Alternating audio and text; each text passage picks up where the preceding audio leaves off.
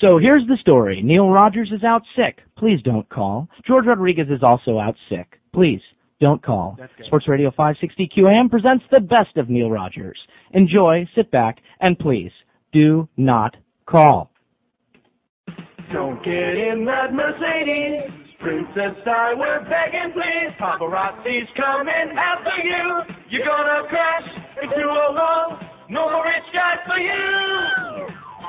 Princess Di is gone. Princess Di. Princess Di is gone. She's really gone. Went into a tunnel. Hello, wall.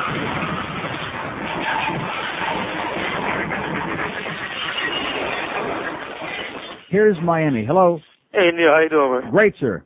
Yeah, I want to talk about the the Princess Di thing. Princess And, uh, Yes, sir. You're right about what Are you said. are you shook up about it, sir? No, no, I'm really shook up about it, man. Uh, the thing is, um, how can people say, oh, the, the two kids are gonna be back, they're gonna be motherless? You know how many mothers? It's true what you said. Uh, millions of mothers um die on kids that are like, say, uh, crap babies and things like that. Right. And they go who through die whole- in poverty, who wind up out on the streets having to peddle themselves and wind up as drug addicts and live until maybe they're 18 years old and then they wind up getting killed or, or croaked. And these kids are going to be multimillionaires. The one kid is going to be the king. The other one will probably be the queen. And I mean, what, what are we talking about? And everybody's all upset about these poor boys. What's going to happen to them? Oh, poor Wills and poor Harry. I'm telling you, we're talking about demented people, sir. You're it's right. one thing for the British to be silly because they can't help it. But why do we have to try to be as silly as they are? You're right. You're right. You know how many kids go through foster care and Right. like seven homes, man. Like in five or six years. Thank so- God for you, sir. My- Thank God for somebody's got a oh, I'm brain. And the thing is, you can't escape it, especially like here in Miami. You can't escape it. Channel 7 has it, Channel 10, live update at 5 o'clock, live update at 5.01 p.m. You know, you can't escape that. And, and even now, even now, like on MSNBC, oh, let's have some more updates about the royal family and about here's here's a Spencer. He's charging admission. He's getting it all set up for people to come see the gravesite. Give it a rest already. We don't care, okay? We don't care. And And if know- we do care, we shouldn't care. And also, I want to say one thing, Neil. Santana from Pierce Leahy, the Antichrist. Okay. Pierce Lady, that's where we get all his faxes from. But this is a good guy, though, who actually knew what the hell he was talking about, which don't happen too often in this town. Oh, come on. Will you, will you stop? Stop! Cut the crap already. Goodbye, England's rose. May you ever grow in our hearts. You were the greatest place to Are you sure? where lives were torn apart.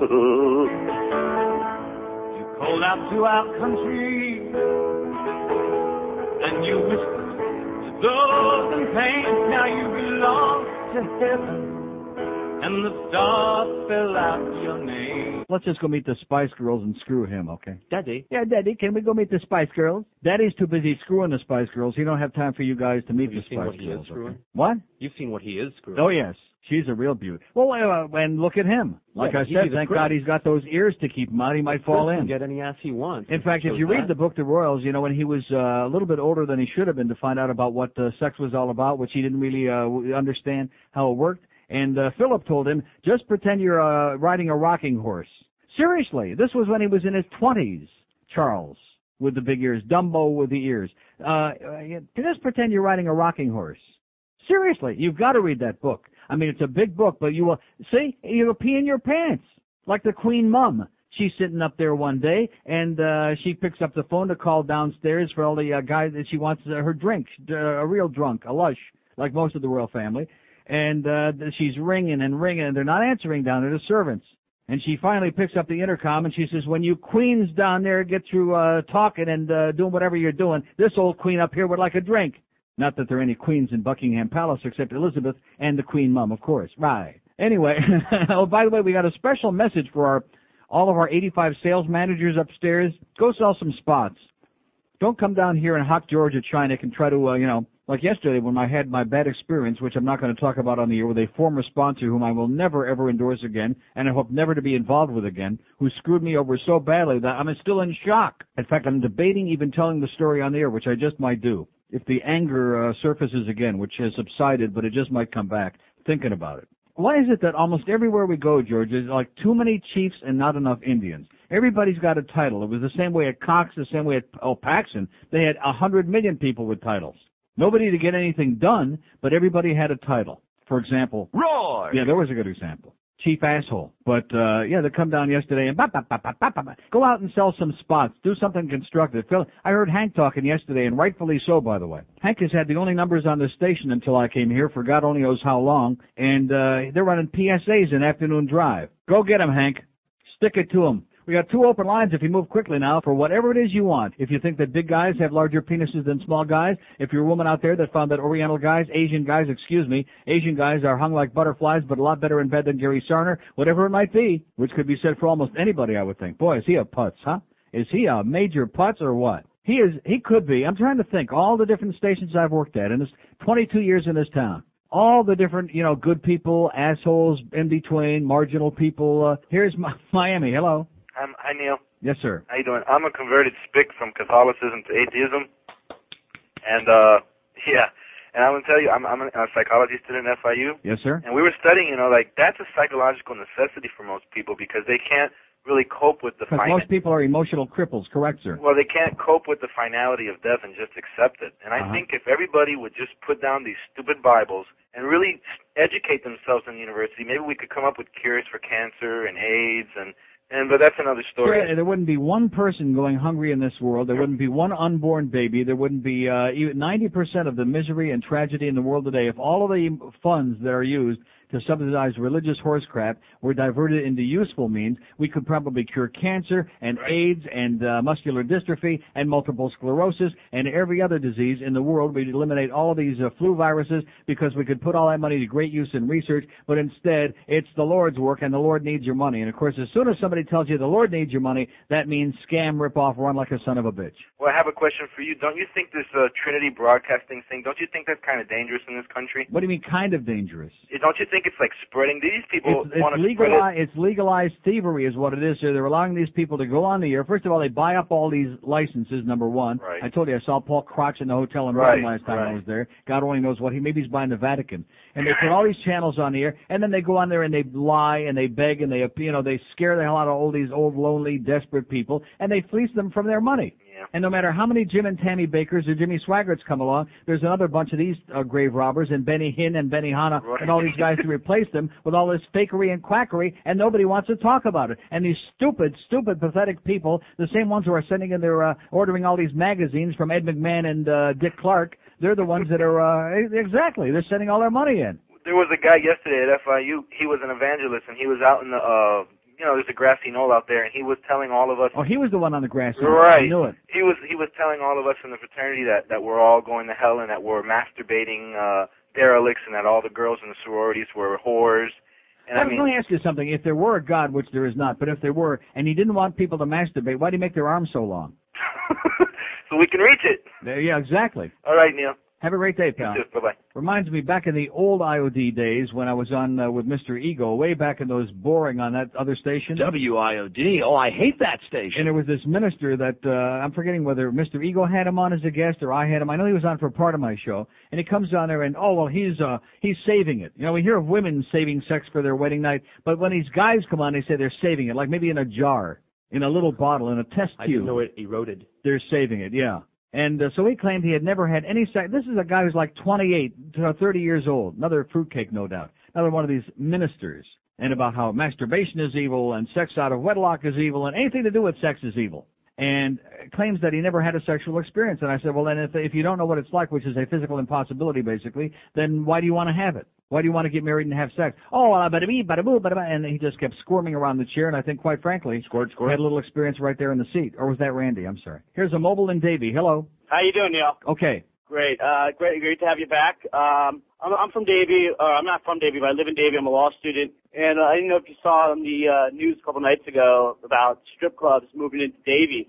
Oh yeah. Uh, yeah. What, what, what do you, what's your take on that? What's wrong with that? That's the best thing that ever happened to Davie. Uh, Get some of those cowboys out of the house. Get them away from their houses.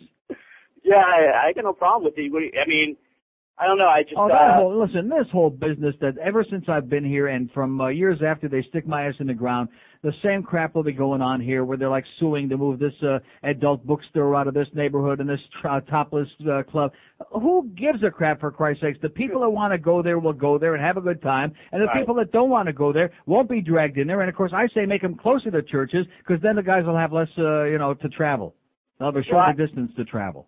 I just know that the the Davie residents here, I know they're they're disputing it. They just, you know, they're they're fighting it. They don't want to keep them in there. Well, I think know? they're a little sheepish is their problem in Davie. right. If you get All right. catch my drift. Have a great day, pal. Thanks a lot, man. Okay, I'll see you at the bookstore. Okay, we have an open line in Broward, five six seven oh five sixty. It's like uh, they make them put the. This is my favorite part. Doesn't happen only here, but uh, here and all over the state of Florida, I guess, many places in this constipated country, they make them put the doors back on the booths, the video booths in adult uh, establishments, because God forbid somebody might be doing something in there. Now, what do you think they're doing in there? Okay, you idiots. Why do you think the guy with the uh, with the mop keeps going back in there every 20 minutes? What do you think they're doing in there? Are they bothering you because they're doing something in there? Maybe they don't have the privacy at home with the VCR, which maybe mommy and the kids are watching Disney does uh, Debbie or whatever it might be. Oh God, they might be doing something. I mean, they're in there all alone. They made sure they put cast aluminum uh, steel walls or whatever it is, so nobody can drill any glory holes in there, so no fags get in doing each other. So uh, fine, build a brick wall there to make sure nobody's doing anybody else. But God, take the uh, doors off the uh, stalls there because somebody might be doing something in there. I mean, we're talking Stone Age, baby. We're talking embarrassing. And then all you yahoos are, well, what do you think? Oh, you think it's really, yeah, those topless clubs? What a bunch of assholes.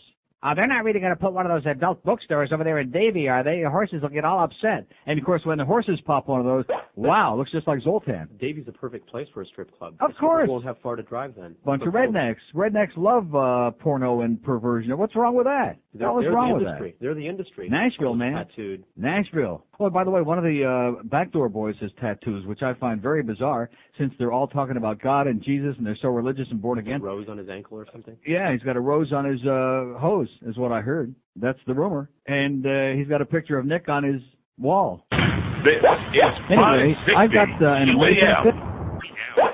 Anyway, I got uh, an amazing thing, and you don't even know. I didn't even tell you. I've been here for an hour and uh, some odd minutes, and I didn't even tell George how amazing this thing was. A major miracle, which it's too bad it's not a sponsor. We could sell 10 million of these by noon today. You know that thing you gave me on uh, Friday? George, quit talking to those assholes and listen to me. That thing you gave me on Friday for my nose? That patch. Do you have other, do, do we uh, know what those are called? I don't hear anything you're saying. No. How about now? There you go. We had a power outage over the weekend, so I had to reset everything. Hey, listen, don't start getting picky with technical stuff with this company, okay? I forgot to look at your nose Get them a morning. Two uh, tin cans and a string. That's their idea of broadcasting with this outfit. It's really uplifting to see that Greg Reed down here before we start the show every day too. Is that going to be like a regular thing? Just uh, go sell something, okay? Like the station would be good. But at any rate, that uh, that strip. Now, what do you call that thing? You're a Pore Perfect strip. Valeri Bure or Pavel Bure? Pore Perfect strip. Poor, Pore Perfect, perfect. strip. And And where do you get those? Can you buy them in the uh, Can you buy them in the drugstore? Oh yeah, yeah. a miracle. Now, this is not for everybody. Women, I would think probably most of them don't need it because women are constantly. Huh? That's what they made it for. Why? Because trust me, they've been scouring for a hundred years with Buff Puff or uh, something like that to try to get the blackheads off. They just don't want you to think that they get. But what I was going to say is women tend to be much more in, into cosmetic, uh, taking care of their pores and all that crap. they get the Whereas men, especially as we get older with that W.C. Fields bulbous nose look, you know, and you start, and of course I'm not even aware of it because you, you know you look in the mirror every day. Ah, who wants to look at this when you're shaving? And that's as much as you want to see because it ain't getting any better, believe me. And you start getting those little blackheads in the uh, pores of your nose. You didn't even look at my nose today, Mister. Not today, no. It's beautiful. It's a lovely nose. it's all nice and pink. The only the only thing well you can feel it with your finger too and the nose as well. I'll bet yours felt like sandpaper. Oh, but the grossest thing you will ever see in your life is when you peel that thing off of there and you look at the inside. Oh, Jesus God! Oh, that came out of my nose. Looks like iron nails. Yes, exactly. Exactly. It looks like little iron nails on the other side of this tape adhesive thing that you put over your nose, and all that schmutz has been clogging the pores. I bet you it would be real good on your rectum too. It could be good on all kinds of body parts where you got all those things in the pores of your skin that have been accumulating for years and centuries and forever. Carroll City, hello. Yeah. Got a spy report, Neil. Yes. I thought you'd hit on it already because it was in the Sun Sentinel yesterday. You thought I'd hit on it already? I'm talking about important things like nose crap. Hit on it already. okay, on the opinion page, on the letters to the editor in the Sun Sentinel, Yes? it says, I'll bring it to you because I got to come out here today. Yes. Neil Rogers, a sign. Okay. The high popularity and pay of smutologist Neil Rogers. Now wait a minute, this is a letter or an a letter, a letter to the editor. Yes. High popularity and pay of smutologist Neil Rogers indicate that the moral level of South Florida needs a lift, and it's signed Rabbi Samuel M. Silver Boca Raton. Oh, you have to be kidding me. Nope, it's Looking in there. for more, more I'll- free I will bring publicity, okay, you obnoxious uh, asshole. So what are those things called again? Those strips? Biore. How how you be spelling that? B I O R E with an uh, with an accento, with an accent. With an acento? Oh, this isn't a spick thing, is it? No, it's a French thing. Oh, that makes it even worse. Well, the French would be good for something before we put them all in the ovens. You Yeah. most of the blackheads in the world are. Most of the pimple heads are the frogs, yeah. so that's a booming business over there. Because I don't know of any other way to get that crap out. You can't No, squeeze without- it out. Well, you can. Oh, bad, yeah, bad news. When in doubt, don't squeeze it out because you would. Because once you do that, then it opens up and you get all horrible. Uh, blood vessels when you do that. exactly. It looks like uh, Ted Kennedy or W.C. Fields are both on a bad day. But this stuff in 10 minutes just uh, magically Miracle. pulls it all out. And you can see the difference. You look in the mirror, and not only that, but my nose feels smooth instead of like an old uh, brownie hound. I mean, my nose feels really smooth now. It's beautiful. Uh, You just want to sit there and keep rubbing it, and your nose too. I'm I'm telling you, you, Like, you no, I feel was the just as excited. The wife brought it home, and I said, "What the hell is this crap?" And she said, "Stick it on. You know, shut up and stick it on." Yeah, she said. Stick it up your ass. Yeah, and it works like a charm. Which, by the way, that frozen finger. I'm telling you, you can laugh all you want. That's the greatest thing that happened. Even my feet feel pretty good today. Oh, that frozen finger, just 10 minutes in your rectum, and you're like in heaven. It felt like a finger anyway. Hey, let's just do a health show now, okay? Oh, so anyway, speaking of religious fanatics, which I will get to this Mormon letter today with this fax if it's alive. I've been threatening for a week. The last thing I do. What a story this is. A very good friend of mine who has a business partner who's one of these born again Christians, you know, one of these guys who's uh, had all kinds of problems, drinking problems and all kinds of other problems. At any rate, another one of these good born again Christians who gets very offended by this show. So this guy goes to one of these church group things where I guess these people are like such misfits they won't let him into a regular church. Maybe they can't afford to contribute or they're too cheap. So they have one of these church meeting things. I think at Piper High they hold their meetings, which I don't know what they're doing there, but on the weekend.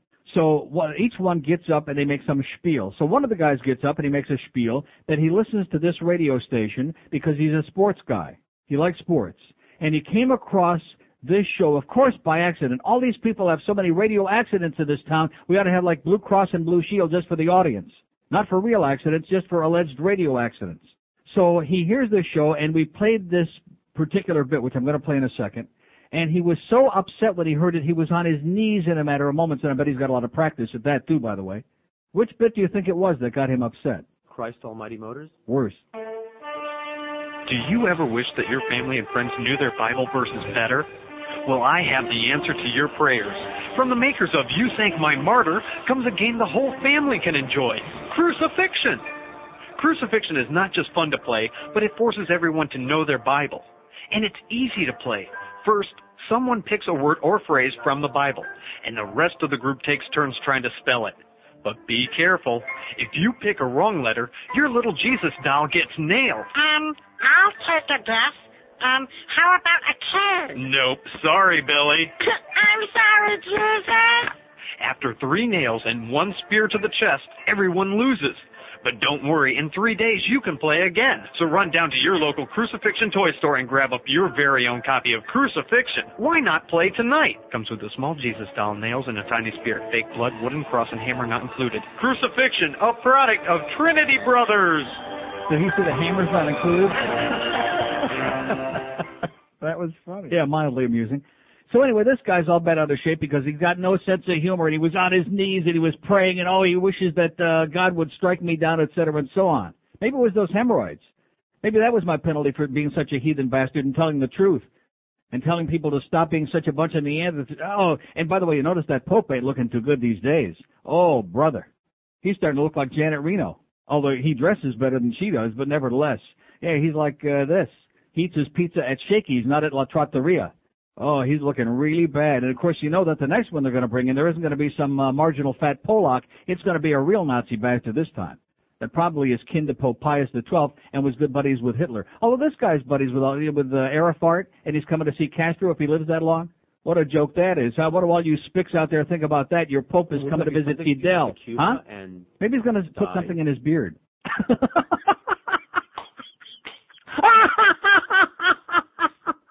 oh my God! You call that a penis? Oh God, what a thought. Well, you know, I wonder, just like with the Scottish, you know, you wonder if they wear anything under the bagpipes. What about those priests and those cardinals, man, under those uh, lovely skirts they wear? Here's South Miami. Hello. Hello. Yes, sir. Neil. Yes. Yeah, what do you think of this uh, Paula Jones uh, thing with uh, Clinton? Get out of here with Paula Jones. Call up Lard Ass Limbaugh. Call up Dr. Laura.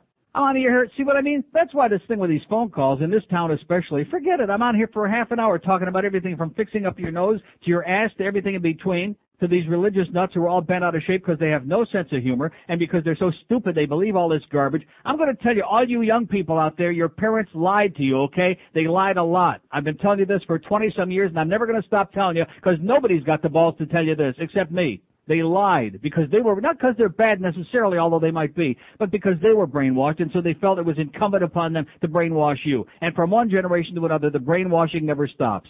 So our, our motto of the show today is better to wash your nose than to wash your uh, brain. Well, it's real difficult to tell your kids that you've been an idiot your whole life. Just stick Pavel Bure on your nose and when in doubt, he'll suck out those blackheads on there. Well, he is a little androgynous looking, you know. Here's a mobile in Miami. Hello. Neil, Yes, sir. Uh, is this Miami or Fort Lauderdale? I'm in Miami. Well, wherever you are. Well, look around. If there's a lot of guys with guns, it's probably Miami. Okay, no, I'm here. I just wanted to say the. If it Uh, looks like there's a big crack problem in the highway, then it's probably Miami. hey, I hope that. If the mayor's running around with a bandana around his forehead screaming, pop, pop, pop, pop, pop, that's probably Miami. Okay. The, I just hope that Rebbe is listening up in Boca. The the thing that came out over the weekend from Israel, Yeah. that the uh, the head Rebbe of the Orthodox Church there, uh, as enlightened as they are, said that they're allowed to pick their boogers on the Sabbath. They can't cut their hair, or they can't. All right. And this But are, but are they allowed to chew? That's the obvious question. But I mean, Are is they allowed to chew? Uh, chew? this is the monumental decisions these guys are making, and Yeah. I, I'm seeing now they got problems in Israel. This is like their head rabbi is. And of course, we really need our rabbis to tell us whether we can pick our nose or not, right? Next, they're going to be telling us whether we can pick the seeds out of our Rectum. on Shabbos or not, huh? This is on CNN this morning, man. Oh, I couldn't God. believe it. I couldn't believe it. Yeah, I can believe it. So hammer them all day long. Hammer 'em? Yeah, anything. Okay. right, thanks, Neil. Have a great day, pal. And was It's all a bunch of Bubba Mices, okay? Bubba Mices, 13 years old. I'm getting private tutoring for my bar mitzvah, and this Rebbe, who's 87 years old, Mr. Batinsky, he tells me, and this man was a great scholar of all religions, the Old Testament, the New Testament, the Koran, bu- books that haven't been written yet, Bubba Mices that haven't been invented yet, and he says it's all Bubba Mices, it's all a bunch of fairy tales. And I looked at him and I said, and that was the end of that. And thank God for that. Thank God. for at least uh, having the last uh, 13, 15, uh, 42 years of my life without being encumbered by all of that religious horse crap. I was watching, and then they show this thing, Jane Robelot, that's her name on CBS this morning, and they have to encumber us with her wedding, which nobody cares, and yes, I did turn the channel taking my own advice, but why are they doing that? But the one thing that was the most disturbing about her wedding was that it gave us another opportunity to see they're in the church, they're walking around with all these, these things, these, uh, mitre, what do they call those things? Uh, the cross on a stick? What do they call that thing? Yeah, it's a cross on a stick. Oh, now that guy's gonna get all upset again. He's gonna go out and put those nails in the hammers right back up his, uh, Rectum. Right. Did you see the censers? Were they waving it? The what? The It's- tzitzis? uh, yeah, the- she was waving her tzitzis in the breeze. She was. I didn't think the females wore tzitzis. Some females have large tzitzis, but in her case, uh, Jane Robelot, I don't think so. Oh, you ought to see what she married, by the way. Woo wee! Wow, they had to put that on here. Man, this guy looked like her grandpa with one of those big mustaches. Must be loaded. Must have lots of money. But they showed all this uh this archaic ceremony there in the church, and they're like hocking and china, bada bee, bada boo, bada ba. And I'm thinking to myself, what is with you people? How can you be so stupid to participate in all of this hocus pocus, this nonsense that went out with knickers, with the knickerbockers? And they are. They really are. God, what a business. How we're all in the wrong business. You know, there's. Neil, God. Anyway, here's this fax that I've been threatening to read for days. Neil, I wanted you to know that thanks to you, I'm no longer a Mormon. Oh!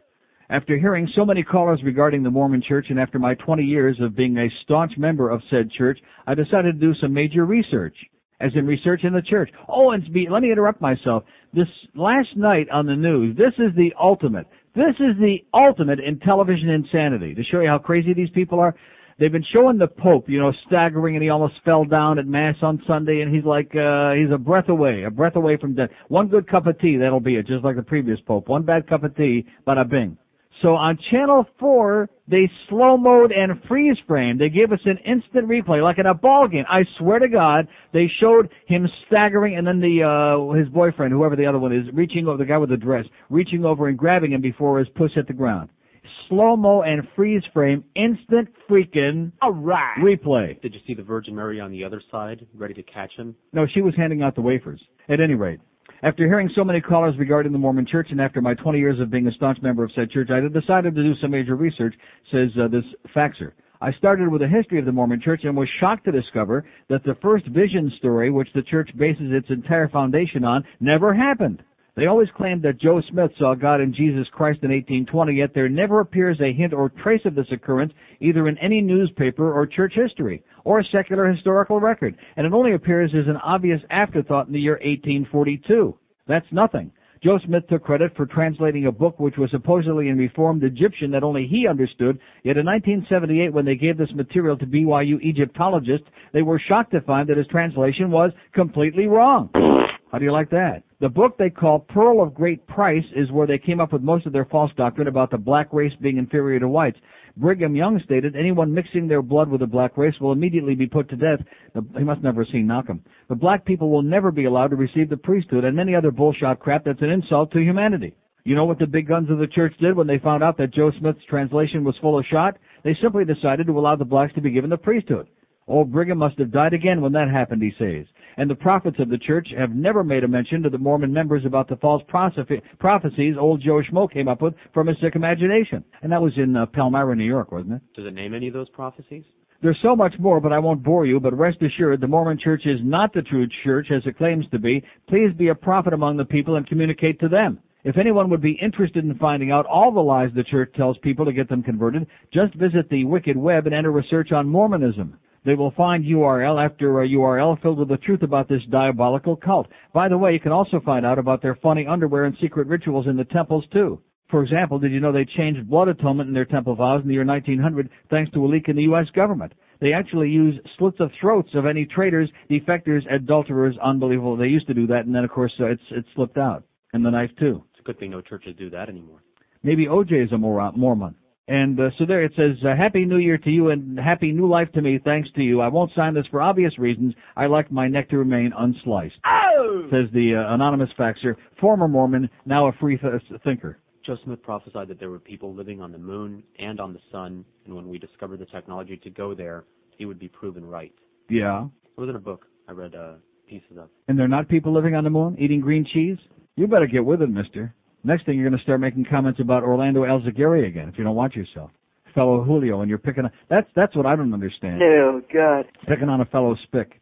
Shameless. Miami, hello? Good morning, Neil. Yes, sir. Neil, uh, as a sports fan down here in Miami, uh, for baseball, football, hockey, basketball, the whole works, and even Yes. golf, Yes. where would we be down here without Wayne Huizinga for baseball, football, and hockey? Well, what, what does that mean? In other words, from what I understand uh, recently on a lot of your comments, you really are not crazy about Wayne. I despise Wayne, like But poison. without- I- I- I don't No, you, you asked me a question. Would you like an answer? Do you want to make a speech? No, I, I'd like to know where we would be with those sports facilities without him. Let Let me say it again. I, uh, you know, I, when he first started with this deal with bringing us hockey and before that baseball, and then he bought the Dolphins, then he bought the stadium and he named it after himself and all this other crap, and then he sold the name. Let me say it to you again. Wayne Huizinga appeared to be Santa Claus in the beginning, but he knows nothing about public relations, and he made the comment in Sunshine or Tropic magazine about four years ago where he said, I didn't buy the Marlins or get into sports for the fans. I did it as a businessman. I did it to make money. I don't, basically he said he didn't care about the fans, which is one of the few honest things he's ever said in his life. And, uh, if you expect people to appreciate that, I'm sorry, that's not my idea. And you know something else? As much as I love hockey, and I'm glad the Panthers have got the new arena right next to my house starting next year, as much as I love hockey, you know something? There are more important things in life than sports. I know that may come as a great shock to you, but somehow this community survived without the Marlins, without the Panthers, and you know something? If the Dolphins disappeared tomorrow, I'd almost be glad because I'm sick and tired of hearing about the goddamn Dolphins already and about Danny and Jimmy and Jimmy and Danny. It is so ponderous and so one-dimensional here. This is not a sports town. This is a football town. That's all they know from in this town. Well, hockey's taken over awful big. Get out of here! I heard Defo talking with Joe this morning at nine uh, nine twenty. I'm sitting in here and I'm I got the radio on. I'm listening because they had Tori on there in the coaches show. Correct. And I'm listening, and they're talking about the Panthers this and that for five minutes. And what do we need? And some of these old guys are they gonna we're gonna have to get rid of them? The first caller, the first call they go to, hey, uh, I gotta ask you a question about the Dolphins. Last time I checked, the Dolphins season was over, sir. It is long, long over. It's I- history. I don't disagree with you. Even if they end up in, in third place in their standings and stuff like that, it does They bring stunk. sport. It does bring sports to the people stunk. down here in the South Florida. Yeah, and and so They- what? Is, what win let, me ask you. And so what does that change? What does that change? What I'm trying to say is it brings a lot of sports fans down here, something for them to watch or look for. Do you know something? I got two satellite dishes. Last night I watched I watched part of the Rangers Leafs game, which made me cry. I watched the Panther Colorado game, made me cry even worse. I watched some of the uh, Boston uh, uh, New Jersey game, which was a hell of a game. I watched uh, the Islanders break their losing streak and tie uh, the Red Wings one to one. I watched parts or all of five different games last night and never left my living room. How do you like that? Well, a lot of people down here can't afford uh, satellites and stuff like that. We Oh, so, so wait, wait a minute, wait a minute. Are you saying to me that most people down here can afford to be raped by Wayne and the other owners and go and spend a hundred bucks or two hundred bucks to take a couple of kids and their wife to a, a, a game? All right, I agree with you. Do you know how part. many? Do you know how many satellite dishes, some of the small dish you could install if you went to like a half a dozen games during the season? That's true, but I'm not one of those people. In fact, I don't even go to the games. It isn't in my budget to go. Well, there, listen to it on well, the wait, a, wait a minute. But why isn't it in your budget to go? Because it's overpriced, isn't Of it? Of course. So, well, so, so should we get on our hands and knees and thank Wayne for uh, gouging the public and with all these ridiculous prices? Well, baseball really isn't, except that you got to pay more to park your car and have And a should, soda. and should we also thank Wayne for buying a World Series and then giving away the whole team and, and uh, ta- talking crap about how he's going to sell it and uh, threatening to move it unless they build him another $250 million stadium? Should we get on our hands and knees and thank him for that? No, I agree with So you on what are you part. talking but about? Isn't, but it is a business, Yeah. and a man isn't in the business. Well, you know something? money. If if he invested money in the Marlins and they drew over three million people the first year, and this is the same man who announced this year that if they sold out every seat for every game, he would still lose money. You know what it says Well, to me? He's not. Well, that's what he said. No, that's a bunch of. But bull. that's what he said. I know that's what he said. but, Well, uh, so sir, let me say it to you again. If that's the case, you know what it makes him? A bad businessman. Well, he doesn't become a multimillionaire being a bad businessman. Well, you know, see, the thing in sports is you don't have a monopoly. There are many choices. But when you have waste management and you drive all the other garbage people out of business in all these places, when you have blockbuster entertainment and you drive out all the mom and pop video stores and you create monopolies, then it's a different story. But in this business, Wayne has to learn something about public relations, which he has never and will never learn because all he knows is the muscle business. That's the only business Wayne Huizenga knows is the muscle business. Well, I got to agree with you on that. Well, part. there you go, have a nice day. See, that was easy. What are you laughing about? That was an easy convert. Only the Mormons wish they could convert him that quick, huh? Even the Goyim wish they could make converts as fast as that fag on the air. Here's Miami. Hello. Hello. Yes, sir. Hey, Neil. How you doing? I wanted to call you because um, I was wondering what was going on with the TV contract for the NFL. Yeah. I heard the NBC lost the contract with NBC is out. They're out. They're out, Yeah. and everything uh, Monday night is going to be in the ABC. Well, no, I mean NBC is still far. Well, why? did- Why would anybody want NBC to get Monday night? no, no, I'm talking about. I mean, it's great watching those three uh, wax dummies, Frank Gifford and the other two up there, Al Michaels, Dierdorf. It's great watching those wax dummies up there on Uh, Monday. I was just wondering, just the schedule for the next year. You know, waiting for next year to see where. Yeah, well, if I were you, I'd sit there and uh, we'll watch the watch the pages turn on the calendar. ah, that was the best call of my life right there. That man right there is the epitome of WQAM. He is the epitome of everything that's wrong with this radio station, this country, this state, this town, this universe, this planet, this, uh, I mean, it's just, un- he is what the epitome. He wants to get his calendar all set for next year. His life revolves around which network is going to be carrying the goddamn football games, those great games like let's watch San Diego against, uh, Carolina. There's a good one for you. Oh my God. Oh, get a life, sweetheart. Get a life. Get a semblance of a life. Go out and buy a book. Go out and get a rubber raft and just uh, take off and maybe land in someplace interesting. You might discover a life, just like Christopher Columbus. Yeah, he's got to get it all uh, in order now, okay? Because obviously, if he waited until next fall, it would be it would be a tremendous uh, burden on him, like maybe to pick up the TV guide or the newspaper, or even just surf the channels a little bit, which he probably incapable of doing, and finding, oh, there's the game right there. Looks like Monday Night Football. No, he's sitting there turning the pages of the calendar right now because there is no life after football. I'm going to tell you something. Football used to be great. Then I would say it was somewhat enjoyable. Now it blows. It blows. It is mostly such garbage and and these these mindless assholes whose whole life is wrapped up. It, it makes no difference what dreck you put out there. They still eat, leave, and live and breathe in this town. It's all they can talk about. Just like all this dolphin talk. I mean, another fantasy season. They stunk. Exactly. They were pathetic. The last game of the regular season for home field advantage in the playoffs, the, the Patriots are trying to hand you the game. Here's an, here's a stupid play, third and one. We're gonna throw it, incomplete. Here's another stupid play, a punt, 11 yards, nice going. Here's the game. Ah, we don't want it. We don't want it. Sorry. They stunk. An embarrassment. But don't tell the people in this town, hey, what do you think about Gary Stevens? Good jockey. Used to look pretty good too, by the way. He's getting old. Here's a mobile in Miami. Hello? Hello. Yes, sir. Hey, what's your problem, man? You you you say you don't want to talk about football, talk about sports. I mean, I'd rather listen to football than sit and hear you talk about faggots all Well, then what? Are, man. then what are you listening for? I mean, you No, no. Let, let me say it again. What are you listening to the show for? If you don't like, I like want to it? hear sports, man. I don't want to hear no faggots and shit.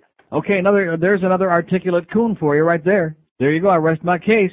Another one of those people I was talking about the other day, and every other word is f this and f that, as in mofo your money. Beauty. If you want to hear sports, man, then tune on the other 20 hour. You'll get more football. You can stick it up your rectum. What you can do with it, okay? Because you got the IQ of a fruit fly. In fact, once you sign up for the Panthers, you can make it when you're feeling lucky. One. Spread 'em and say cheese. I want to bang you in the butt. Good news this morning, ladies and gentlemen. I have great news. It's called. Oh, I changed the name. Sorry about that. Well, as, if I wouldn't have had the good news, I might be doing that right now. Man, oh man, this will be the last day. Hopefully, I pray that you'll ever hear even one word on this subject, on this show. No more hemorrhoids, no more bad BMs, no more any of that stuff. I got some great doctor stuff from yesterday. Are we going to hear about that again? Yes. Yes, you're going to hear about it. And I do want to remind myself, be sure and tell these people no more magnets, okay? Say no to magnets. Say no to quacks. Say no to cultists peddling magnets. Not everybody heard was listening the first couple of days I was back on the air. And I'm going to tell you right now, if anybody gives you a song and a dance about magnets for your feet, for your uh, nose, for your rectum, for your uh, back, run like a son of a bitch and call the cops. This is a, it's a cult. It's a pyramid. It's the biggest fraud in the history of mankind. But at any rate, so I go yesterday to uh, another doctor, which I hope Dr. Mark on the beach doesn't get all psychotic, but he's not an asshole doctor. So, you know, he wasn't the guy I would go to in this case because I'm getting tired of this whole hemorrhoid business and talking about it and creams and suppositories and the frozen finger and all that other crap. Although that finger is kind of getting interesting. I was getting used to it. So I go over to the Cleveland Clinic to my doctor over there. And uh, he sticks his finger, uh, you know. Well, everybody, every, when you go to this uh, place, everybody wants to get, you know, a little piece. They want to stick their finger in there and see what's going on. And he gets on the phone and he calls over to another building. He says, "We've got the world's greatest colorectal specialist, and he's going to meet you right over there in the uh, such and such building in three minutes." And I race over there. I got a card with his name on it. I go. I say hi to the uh, girl at the desk. He says, "Have a seat." I said, "I do have one, but it's killing me." And I sit down and wait like only a couple of minutes, and they call me in. And now here is a team. You would have thought no, seriously, you would have thought that there was going to be oh, Dr. Michael DeBakey was waiting inside there. There was going to be open heart surgery. I mean, there's about a, first there's two or three people, then there's four or five. Now there's a whole room full of people, and here's the doc who has just come out of a meeting, breathlessly, still in his civvies with his suit on. He says, "You'll have to take my word. I'm a doctor." And these people get me down on my knees. Can I say that? Get my pants down. I'm on my knees, crouched over this thing, and here's a whole room full of people inspecting my rectum. I mean, you talk about service with a smile. And uh first it's a finger, and then it's uh at least now I'm assuming because you can't see what's going on behind you. Okay, I'm assuming it was a finger. It just felt like a prick. And there's all this other stuff, and then I think that's another sigmoidoscopy, whatever they call it. He's got this long snake. It felt like a snake. And uh I'm telling you, it's not the most pleasant procedure. And what he's preparing me for is that we're going to do this rubber band thing right there. When in doubt, pop those babies out. And he looks in there and, uh, okay, pull up your pants again. We're all done. And by the way, when I'm crouching there, of course, the most embarrassing part of this whole procedure is they're shoving all of this stuff in. Oh, jeez. You can hear it. You can feel it and you can hear it. And of course, you know they're snickering, okay? Because you can't possibly hold that gas back anymore because there's, uh, you know, wide open spaces, baby. And you're thinking, oh man, I had no burritos today. What the hell did I have? What did I have? I think I ate absolutely nothing yesterday. We didn't have any lunch. Thank God for that. And I'm thinking to myself, I know this is disgusting, but I'm thinking to myself, people in this profession, do they ever get people in this position then, you know what I'm saying? They must. They must, oh man. Maybe that's why they were wearing those spatterproof smocks. But I mean, what a horrendous thing to be in, so to speak. So anyway, I you know thank I'm thanking though, and one of the uh, people was a woman too, by the way. There were like five guys and a woman, and I'm like, oh, and I thought, oh, geez, that's really just the grossest thing. And you know, she's she's back there snicker, sniggering. Yeah, she was dark. She was sniggering. But at any rate, so I get my pants back up and I feel very comfortable. Well, thank God, this is all over with. What's the story? He said, uh, you've only got like two little uh, hemorrhoids. And he shows me, draws me a little diaphragm. He says, you don't need any rubber bands and you don't need any operation and you don't need this and you don't. And then he throws back at me one of my favorite lines, which I have told you people for years, especially you faggots out there if you want to stay alive. And that is that the human rectum is a one-way street. It's for stuff going out, not for things going in, except an occasional, maybe once a year, proctologist finger during an exam. Let me say it again. The rectum is strictly outgoing. And that's what he told me. He threw the line right back in my puss. He said, no suppositories, no creams, no Vaseline, no uh, frozen finger. And I thought, what the hell am I going to do now? In other words, this is kind of like, well, this is all much ado about nothing. And I go home with a big smile on my puss and I think, well, this is great, only what happens now? What happens when that nasty itching and burning starts again? And lo and behold, last night, just before I went to bed, I think it must have been a hockey game, started the itching and burning again, another great Panther loss. And I thought, oh, this is, this is murder. I've got to do something. And so luckily, thanks to that one guy who told me about the Tucks, by the way, the Tucks medicated pads for your rectum, and I uh, did a little number with one of those. I went to bed. I woke up this morning and had a tremendous, normal, spectacular, oh, thank the Lord. I'm ready to turn to religion. And today I feel like a new man. I cannot begin to put into words. I, there are no words in the universe to describe what a relief. And here this other guy, the magnet guy, which I'm not going to mention his name yet on the air, this guy, who peddled me the magnets and practically made me a cripple with my feet, he was ready to do the uh, rubber bands. Oh yeah, well you will do one at a time, and it's a hundred bucks a pop. Right. And he was all ready to, I'm telling you, just like I was saying yesterday about the dogs and the veterinarians and about doctors, they're all ready to snip and to snap whatever the operation of the week is, whatever the, is the uh, trendy current thing, like that gallbladder thing. Does anybody remember that? I sure do. I remember my gallbladder. Oh, it's a piece of cake and bada beep, bada boop, and they're doing 50,000 of them a day. $3,000, thank you, or was it 6,000 or who knows because the insurance company's paying, they don't care and we're not supposed to care either. So thank you, doctors at the Cleveland Clinic. I had a wonderful, that's the news, okay? Put it on billboards all over town. So there's a lesson for all of you out there that are suffering. No more, nothing in there. No, none of those hemorrhoid and anusol and anusol and suppositories and creams and ointments and Vaseline, etc. When in doubt, leave them out. So thank you again, doctors. I feel, seriously, I feel better today than I have in four months. I feel almost human. Hey guys, really want to impress your.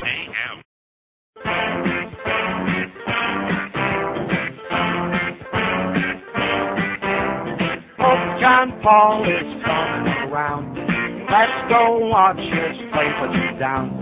Let's watch him cruise around town in Spider-Man town as we yell, hi ho, we yell, hi ho. I say I'm so excited cause he's hi ho. So if you want his blessing now, don't go messing around. Can you flex and get down? Look out now, the is coming around. Look out now, the is coming around. Look out now, the is coming around. Kneel down.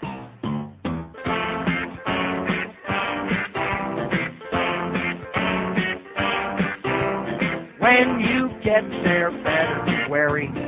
Down in Cuba, things can get hairy. Everyone knows that it's very scary. Better say a Hail Mary when you come by, folks. You'll get by, folks. Please say hi to the big guy in the sky, folks. The deaf, the blind, the guy who wanna catch a glimpse. Won't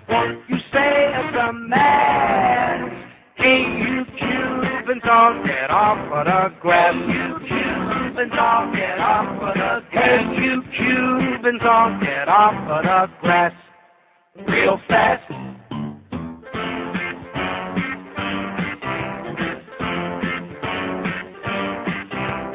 Don't know why he's saying hello. And he's shaking hands with Castro.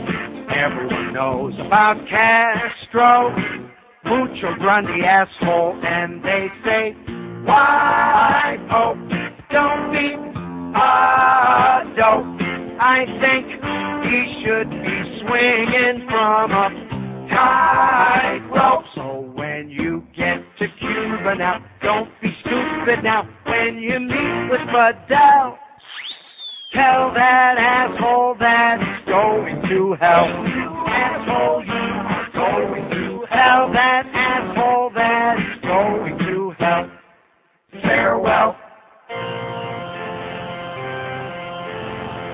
In nomine Patre et Filii et Spiritus Sancti, why the hell did I come to Cuba? Here's Miami. Hello. Hi, Neil. Yes, sir. I'm calling to tell you about these uh, Cuban people here in my. I'm Cuban, right? But I'm a, I'm a student at FIU. Yes. And uh, these people, they they're so pissed off because the Pope's going to Cuba. And they should be, sir. They should. They should be. What the hell is the Pope doing over there? The man can barely stand up. What's he going to do? Shake, No, no, I'm an shake hands with another dictator? No, I'm an atheist. But what I'm I'm just trying to prove a point here. Go ahead. They Not also doing a good job. they also yeah they also get pissed off because of the embargo. They want to keep the embargo, right? I've been doing a lot of studies on how the embargo is affecting Cuba, Yes, sir. and a lot of people are suffering. So my whole idea is these Cuban people here, they get to enjoy going to the hospital and getting medical attention. They get to enjoy going to church if they believe in something and and yeah, and, and praying. They get you know, and then that's why I me myself in school I can't relate with anybody because I'm I'm I'm socialist. I called a few weeks ago to tell you that I was a socialist. A few weeks ago? Yeah. Yeah. And the thing is, I there's so there's so much injustice. No, but the thing is, really, Neil. Yes. Listen, it's it's injustice because a lot of these Cuban people here, they are they have so much money, and they will. They, Oh, are you jealous or what? No, I'm Are you not- want a loan? no, no, no. That's why I'm putting myself through college. Yeah. I work Good for and I you, put pal. my. And, Good for you. No, no uh handouts for this guy. But the the whole thing is, these people want to live a good life and sacrifice the people in Cuba. Oh yeah, we got to keep the embargo going. I don't care if. Well, thank God Livan Hernandez doesn't have that attitude. Look at all the money he sent his brother. yeah, right. Not as in. Loan me fifty dollars. No way. I'm so sick of these. These people here are dictators. They contradict themselves because Yeah. they themselves they won't allow other Cubans that don't think So the in way other words, you're saying there's a lot of Cuban hypocrites. Is that what you're saying, You sir? better believe it. Well, I'm like- they'll- that's why they fit in here so well. yeah. All right, Neil. Have a great day. Take it easy. Good luck to you. Well, there's a guy who's all pissed off. Good for him. Tommy. In fact, that's what that's what Livan told uh, El Duque when he asked him for some money. I will not give it to you. That's what he told him. He said, "You're making the big bucks with the Marlins. You're a millionaire now. They've demoted me because of you because you defected, and now I'm I'm desperate. I'm making eight dollars a year or whatever the hell it is. I'm plowing in the fields over here. I'm playing on some sandlot team. I need some money, or I'm going to have to defect myself and go to the Bahamas and get Joe Cubas to be my agent and make eighty billion dollars. Loan me some money, Livan. I will not give it to you. All right.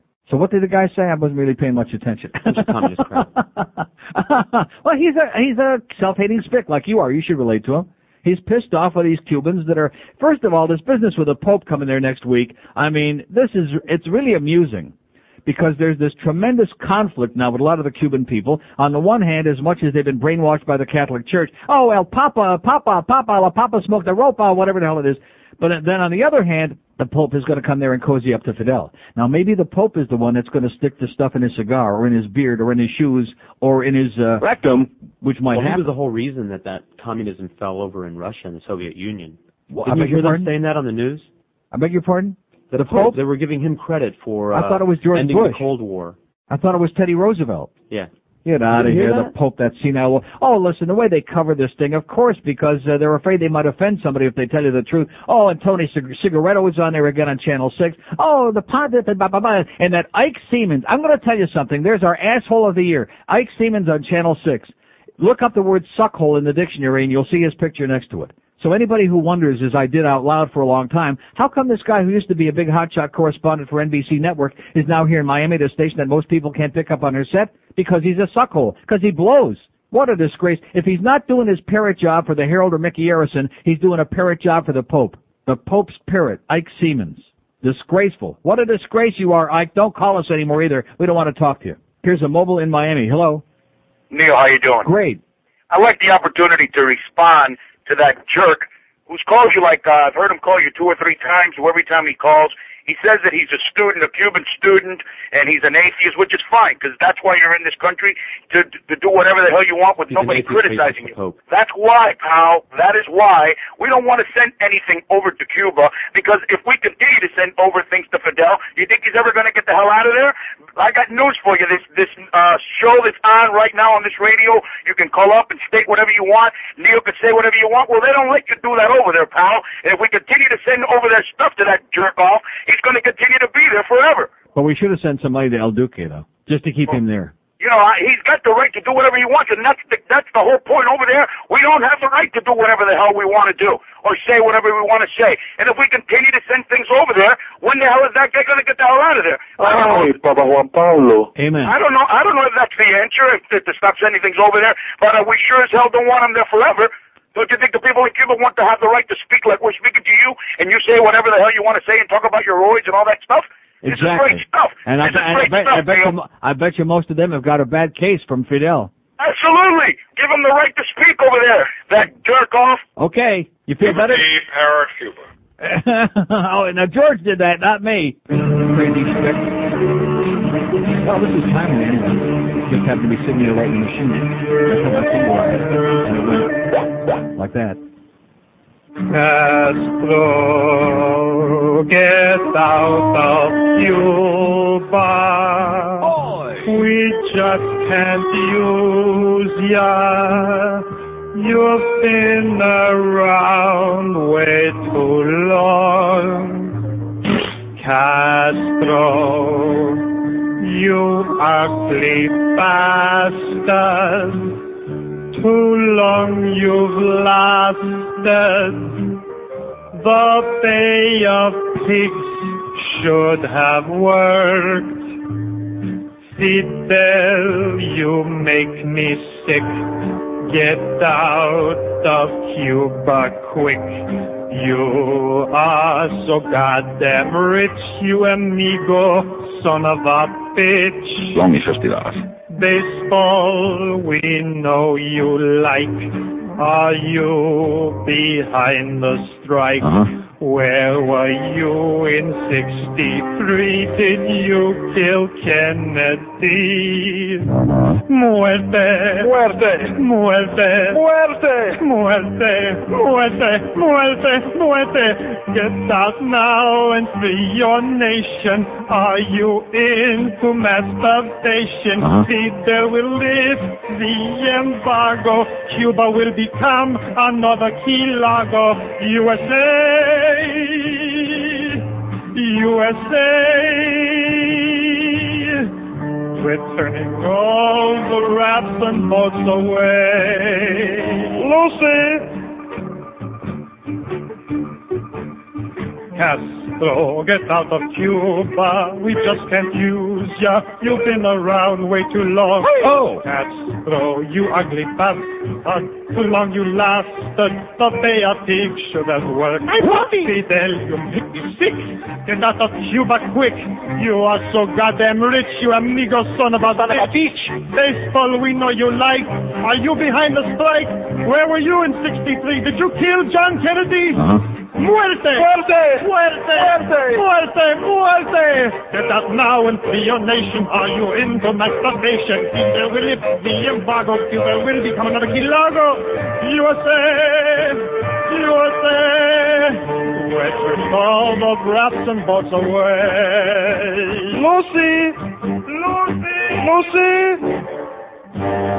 Let's go! Okay, this last guy was worked up, and rightfully so, about the other caller. Actually, I wasn't really paying too much attention to the other caller because I just mentioned 85,000 different things, and he starts uh, hawking a China about how what the Pope is going to do all these good things and about yada yada, and then he, then he turns around and says he's the atheist Cuban. How can you be an atheist and have any? How can you be a thinking person and have any respect for the Pope walking around this feeble old man in a dress, spewing Stone Age mentality and hatred wherever he goes, but he never met a dictator he didn't like? That's right, the Pope never met a dictator that he didn't like. What do you think he wears a dress and a beanie for, huh? Mr. Macho over there in the Vatican. We need him here like we need hemorrhoids coming back. We just got rid of him and we're going to have him back here. Jesus, don't miss the biggest. I know that the Lord even loves Neil Rogers. Former minister charged with pistol whipping a man also operated a drug ring, a prosecutor says. Charles Evans was the senior pastor for 17 years at the Trinity Assembly of God Church in Deltona. If his case goes to court, the testimony of two of Evans' alleged accomplices will be used to prove that Evans beat Jason Wheeler over several several thousand dollars stolen from the alleged drug ring. Assistant State Attorney Greg Tynan told the Orlando Sentinel. In return for their testimony, Matt Clark and Frank Couvetier sound like a frog to me, will receive full immunity and no drug charges will be filed against either them or Evans. How do you like that? Another minister gone wrong, gone bad, gone sour. They speak in tongues there at do- church. They do tongues? Oh, by the way, most guys in the audience are jealous of cart machine number five because it got eaten this morning. It got ate, or at least one of the carts got ate in that machine. Hey, listen, it's a good thing because if all the carts get eaten in all those machines, they may have to actually go out and buy new cart decks. If they're all like filled with tape all mangled up inside of them, we can work on these, although I think it already does that. And then on the bottom, oh, th- this, you know something? First of all, I'll just say it again. I'm listening to Mandich driving home yesterday, and he's got a guy on there, and one of these real jock guys who all he knows lives, eats, and breathes is stupid sports.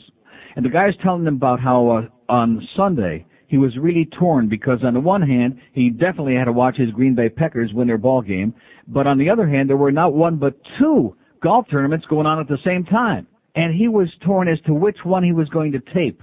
Now, I'm going to tell you right now, people who watch, if you want to go out and play golf for some exercise, that's fine. That's up to you. It'll keep you out off the streets. But people who watch golf on television have a mental problem. I mean, there's something desperately, desperately wrong with watching golf. You talk about ponderous and tedious and no action, even assuming that it was interesting to watch, which it's, which it's not. But uh, professional golf is and always has been a blue-nosed sport. And I remember all the big chemists that we had a couple of years ago when they started talking about Tiger Woods, and then last year and this year, oh my God, this is the greatest thing. We got a guy who's black, he's Taiwanese, he's this, he's that, and they wouldn't let this guy in there, and he goes there to Augusta, and he uh, sticks it up their nose, and he wins the Masters, and he's got the jacket on, and he's making millions of dollars, and they didn't even want black guys uh, anywhere near that joint. And that was supposed to be a big deal. It's a blue nose deal, is what professional golf is all about. Just a bunch, yeah, snooty blue noses. And then some guy calls Mandich, uh, yesterday, or was it Hank the day before about, uh, no, it was Mandich yesterday about, oh, well, the Scottish rules in Scotland, uh, this guy, go pull your kilts up, will you? Let's see if you got anything there, which I doubt, you asshole. The Scottish rules. Go play your bagpipes, will you, pal? I got a chanter for you over here. So the Sun Sentinel says, fairness and tradition must prevail. Walk is part of golfer's challenge. Says who? Does, Walking's tough. does any, yeah, walking is pretty damn tough. Well, it is if you're handicapped, I'll tell you that, and you got like a leg that's like all atrophied and can barely walk. Right, that'd be impressive. Yeah, well, that's this, that's this guy. That's the guy that all the tennis is all about. The guy, uh, uh, Casey Martin, who was born with this handicap and happens to be a pretty damn good golfer for those who care about it. And you would think that anybody with any balls, anybody with a brain would have the guts to say, okay, well, this, this is a wonderful human interest story here. We're always seeing all these crips uh, playing every other kind of sport. Here's a crip who's doing this. Here's a guy with no arms. He's uh, doing that. And, uh, you know, and we always applaud these people for their courage and setting an example for everybody else. And you too can do it. And bop, bop, bop, beep, beep, beep. Right? I can't believe you're saying crip. You should say gimp. How's the crip? Isn't that what Ron Diaz said? How's the crip? Oh, how's the crib? I thought he said, how's the crip? He's talking about Tommy Kramer again.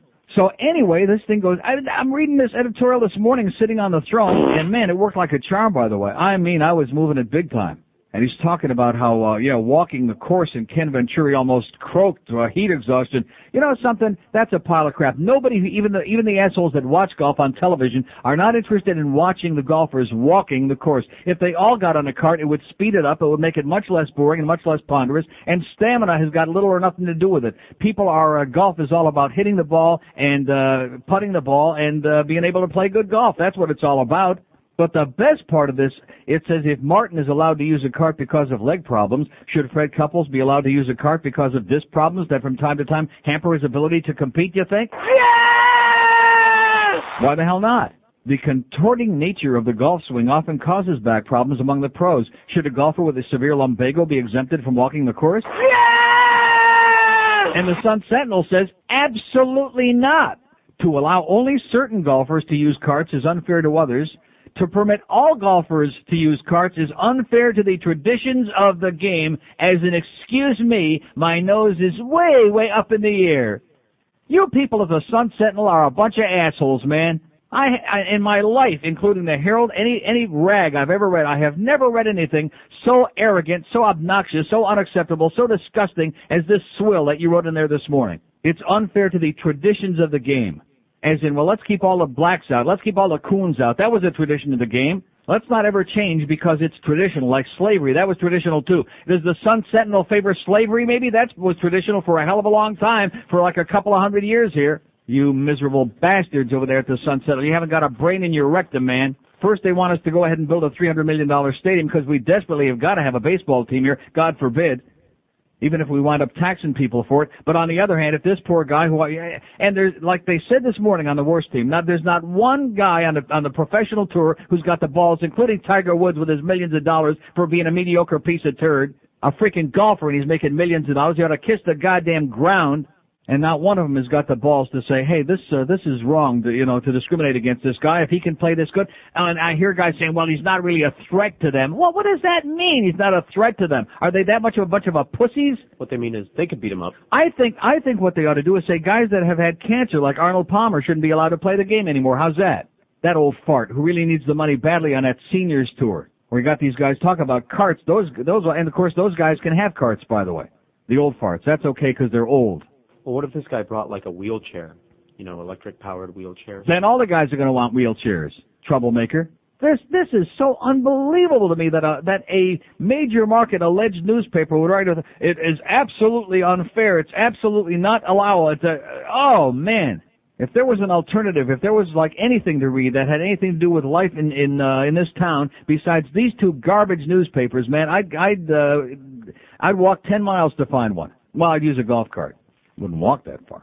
Not an old fart like me. And by the way, who's going to be doing the Panther games on radio now? I have a little story, by the way, that uh, you're not familiar with that nobody else knows, but I'll tell you anyway. I don't want to say which uh, radio play-by-play guy for the Panthers was not just overheard us saying, but was screaming about a couple of weeks ago on our last road trip before this one, when the rumors about us getting Dino Ciccarelli started. Because Ciccarelli happens to be Rimmer's uh, best buddy for years, going back to Washington and whatever and the certain play-by-play guy, and by the way, maybe you can answer, what time is Chris Moron uh, says in the press room where all the uh, press people are, he says, well, I'll tell you one thing, if we ever get Dino Ciccarelli on this team, I'm walking out. I'm finished. I'm through. Now, does that make any sense to you other than the fact that he happens to be Rimmer's good friend? What would be the reason for that? I mean, Dino is a reasonable guy. I don't think Brian Bradley likes him too much, but nevertheless, he never stole a freight train. So what time is Chris? Moron. Huh? Because I guess we're going to have to find somebody else to do those games because we got Dino. I guess that means Chris uh, Moron is on the way out because he's already uh, stated publicly. Lots of witnesses is what I heard. We get Dino. He's out. He's leaving. Hop, hop on, uh, hop off, hop aboard. However the hell that goes. Hop off, hop on this. Jump on Z. Here's a mobile implantation. Hello. Neil, Yes, sir. I want to talk about uh, Casey Martin. Yes, sir. Just want to let you know your comments are right on. That uh, newspaper yesterday had a comment about uh, somebody having a, uh, I think it was Olafabo or something, had a bad toe, and he was complaining about uh, that he had to walk a walkable course. It doesn't have anything to do with the little bad toe. I mean, the guy has a true disability, and the car he was, he was up. born with. It's not going to go away. It's not Right, something like he's got a bad back and it'll go away next week. Exactly. I mean, the cart brings him up to the level that these other guys are at, and they're just a bunch of wussies that are afraid of being beaten by a guy with a I mean, disability. th- this business of walking the course as if walking for most people is such a big song and a dance. Nobody, like I said before, watches golf if they do because they want to see guys walking and taking this long, ponderous thing. Who cares about that? Let's speed it up a little. Let's get everybody on a cart and speed it up and get some action going for crying out loud so it doesn't have to kill four hours every afternoon. right on you. Okay, pal.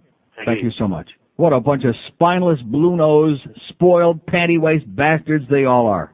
And for a kid like Tiger Woods, who's been given this opportunity of a lifetime, who's now a multi, multi, multi-millionaire brat, who was formerly this guy's roommate, by the way, and I heard them talking this morning about how when he used to take this brace off his leg, his leg would swell up like a goddamn bowling ball. I mean, this kid, this uh, know, Casey Martin, evidently, I'm not saying that go- that golfers are great athletes; it's all relative. But nevertheless, within the context of that so-called sport, he is very courageous and a hell of a story. But screw him, because like the Sun Sentinel says, I, I still can't believe this. To permit all golfers to use carts is unfair to the traditions of the game. Maybe it's time to change the traditions of the game. Have you ever thought about that?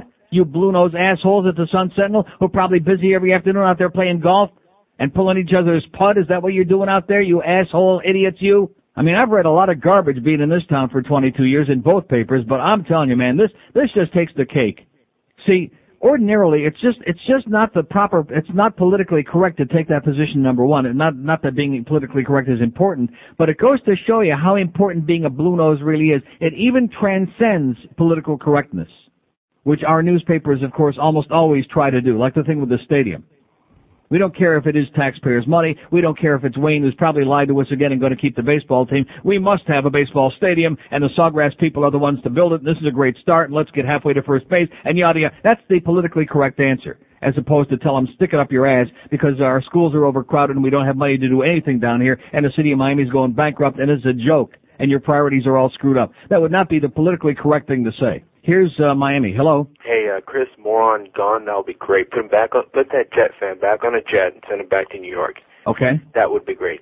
But a- anyway, this Casey Martin thing, man. You know, I'm getting so tired of it. Uh, when when I look, I, I used to walk home from school every day, and while my brother took the bus, and I kicked his ass when I got home. Okay, I walked. Okay, these guys have got to get a ship. And golf, a sport. It's not a sport. It's a game. Right, exactly. You- you Very know- well said, sir. Very well said. I mean, listen, I go fishing on the weekend, but I don't, I'm not going to say I'm going to do the sport of fishing over the weekend. No, give me a break. Yeah. give me a break, man. These, these this, this is just ridiculous. But but in any case, uh, but I was I was watching that O.J. Simpson thing, and, and I got to tell you, one of the crappy byproducts is watching a lot of these black comics get up on stage and make fun of white people about the, you know, how white people react with the verdict or whatever. I see it all the time, and if I was Goldman. I, I gotta tell you, I would have a long time ago at least hired somebody to kill him. I'm Yeah. serious. I'm serious. Yeah, every time I see, uh, I was at the track last night and I'm flipping the channels there before the races started and sure enough, uh, my great luck come across the last 30 seconds of it. And I, I will say this, I, Chris Myers, from what they were saying this morning and a little bit I saw, because he was foaming at the mouth even the last minute of that interview, he evidently really put his feet to the floor and asked him some tough questions that kept, you know, basically saying, Yeah. you did it, don't you want to say you did it, et cetera, and so on. Of course he wouldn't. Yeah. But, uh, you know, and anybody that doesn't want to put a bullet through OJ's head has got to be an imbecile. Yo, I mean, this this guy is the most disgusting. He ought to be at the Sun Sentinel. They ought to elope together. Yeah, these assholes. or, or, or, or what, what I call the bum sentinel. But in any case, I, you know, I'm a minority. I mean, I'm I'm Hispanic, and, and I'm just so sick and tired of watching, you know, minorities hide behind race or whatever. Take responsibility, damn it. I, I'm just so tired of this. Amen. I really am. Thanks a lot, Amen. Neil. Have a great day, pal. Too. Oh, that was a great call. There's a guy to have his own show. Six to ten with the booster might be okay. Sounds good to me. Yeah, what are we going to do when Chris Moron walks out now? Because we got Dino. Do You don't think he's going to change his mind, do you? If you're Carp, I want to bang you in the butt, honey. With all the controversy over the Neil Rogers show, we decided to run a comparison profile between Ed Watkins, a new listener, and Bo Bob Newballs, a WQAM veteran. Ed, would you mind telling us your annual income? Oh, I'd say a hundred fifty thousand. Okay, and Bo Bob, uh, how much do you earn annually? Well, I don't know, but I'm kinda sure it goes up when I donate my sperm. I see.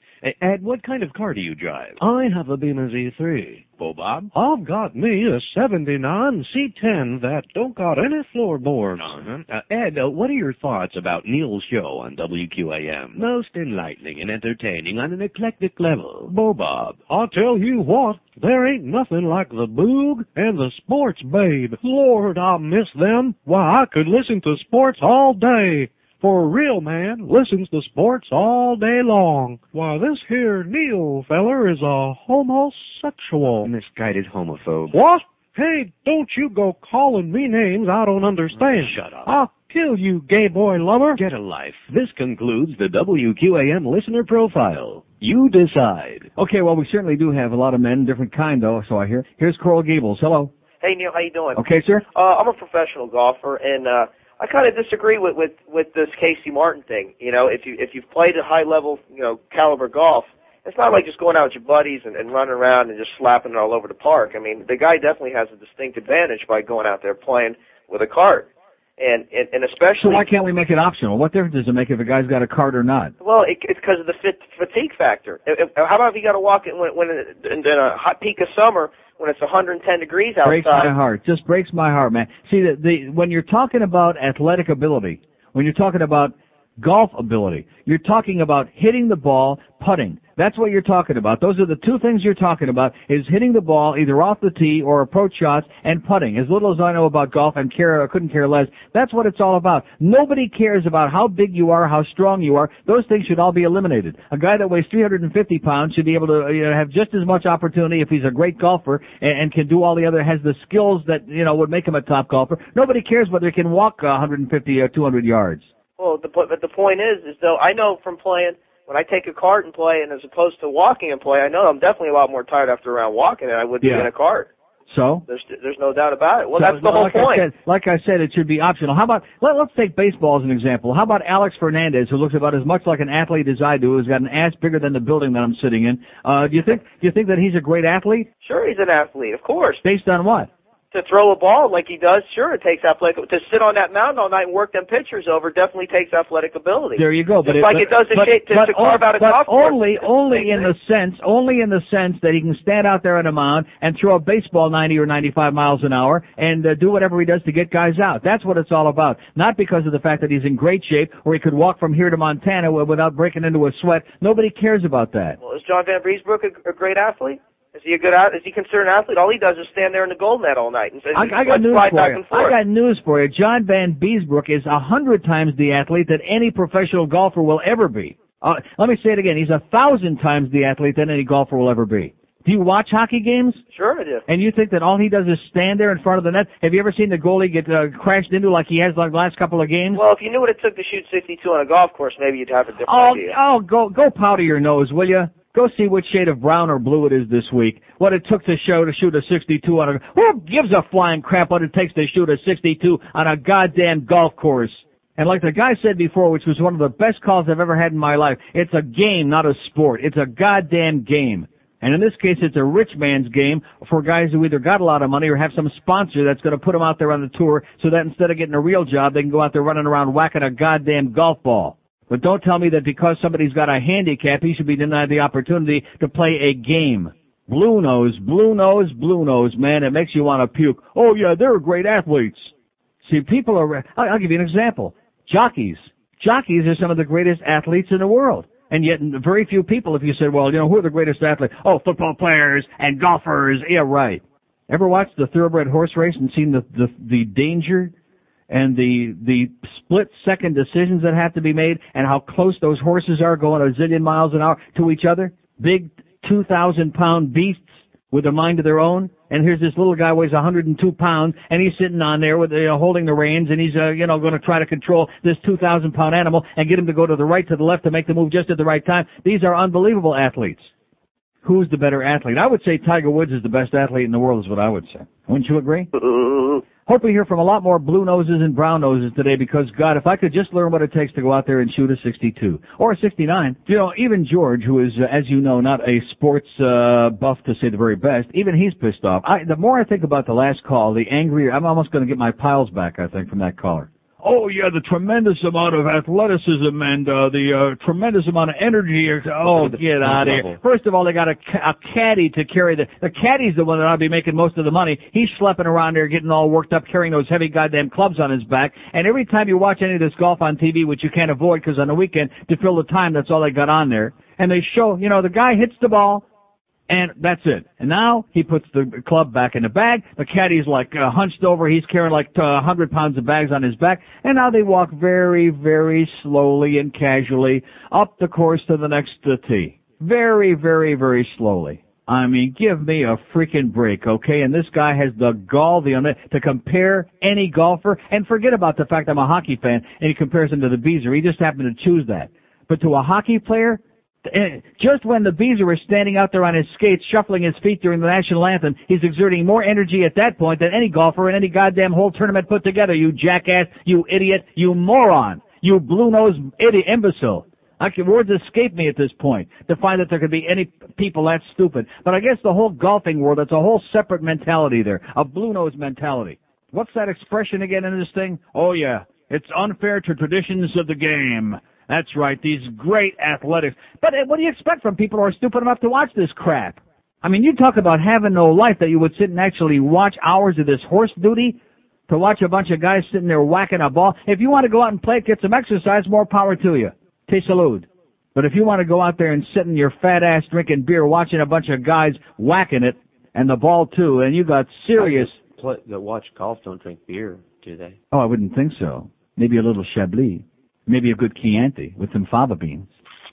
Yeah. And I'm sure that some of you did watch, and shame on you, the entire OJ thing. And I noticed this morning I was turning on, uh, was NBC. And they had a good piece on there. They had one of the attorneys from the civil case, the Goldman's attorney from the uh, civil suit. And uh, he told it exactly the way it is. I mean, just precisely. And they showed some of the clips, and Chris Myers was getting uh, all puffed up in the face and red in the puss and agitated. I guess Chris maybe expected OJ was going to come clean right there on the air, which he should have, but of course he didn't, and you knew he would not. And then he's trying to like, well, the thing he said in Esquire about if I did do what I did out of love, it was taken out of context. Right.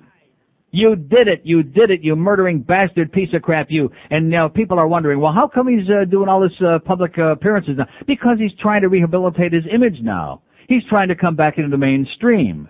He figures enough time has passed. He's tired of being an outcast, and he wants to back in.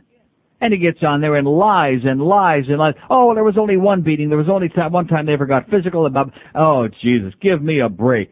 Give me a freaking break. And of course, poor Chris Myers, he's a jock guy. He's a sports guy. He don't have the facts there in front of him. He doesn't have the list of all the damn dates of all of these incidents that were well documented, especially in the civil case, which by the way, he was found responsible, meaning guilty, that yes, you did murder them and you owe them $33 million, even though they're not getting a penny of it. Got $4 million in his tr- uh, trust fund, and his pension fund, whatever the hell it is, which they can't touch, uh, touch a penny, and doing the best to hide each and every dime that he's got. So here's a guy that really is very, very concerned about making sure that, uh, you know, people get paid, that his kids get taken care of and everybody else too. Just unbelievable. I'm, you know something, now that I think of it, even though I only saw the end of it, I'm glad they did put him on.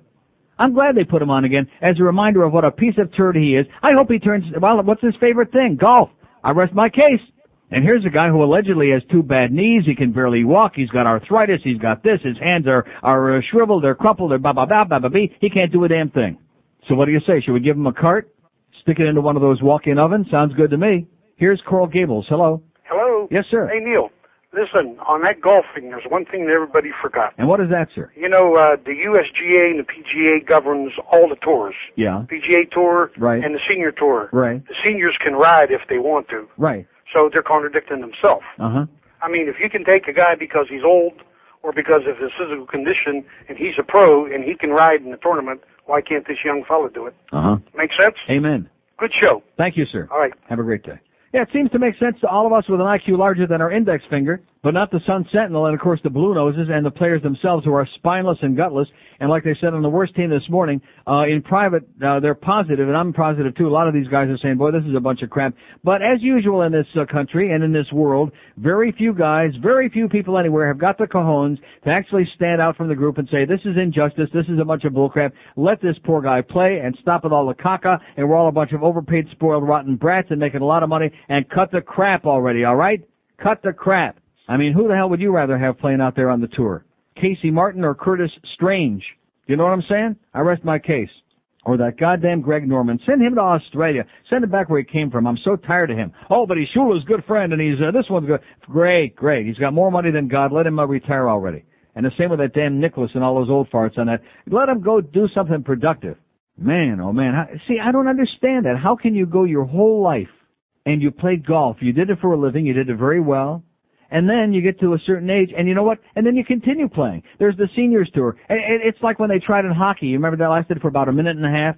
That thing with the old farts league? That, seriously, that lasted for about three weeks and nobody had any interest. Nobody wants to see a bunch of old farts bumbling around out there watching Red Kelly, he's 75 years old, and Johnny Bower and all these guys. Who the hell wants to see that? That's not sports, which proves what I've said all along. Because golf is not a sport in the first place. Oh, here we go, Channel 4, Journey of Hope with the Pope. The Pope's coming to Cuba, baby. All right, we got some hope. What the hell hope is he going to bring them? All he's going to bring them is a bunch of Stone Age, Dark Age uh, crap and a bunch of empty promises which nobody will ever fulfill. A lot of rhetoric. And of course, naturally, many of these Getchkis there will come on their hands and knees with their last few pesos like they do in Mexico and Brazil and all over Latin America. Oh, here for the Pope, for the Pope, for his operation, for his, uh, whatever. Yeah, those altar boys are a lot more demanding than they used to be.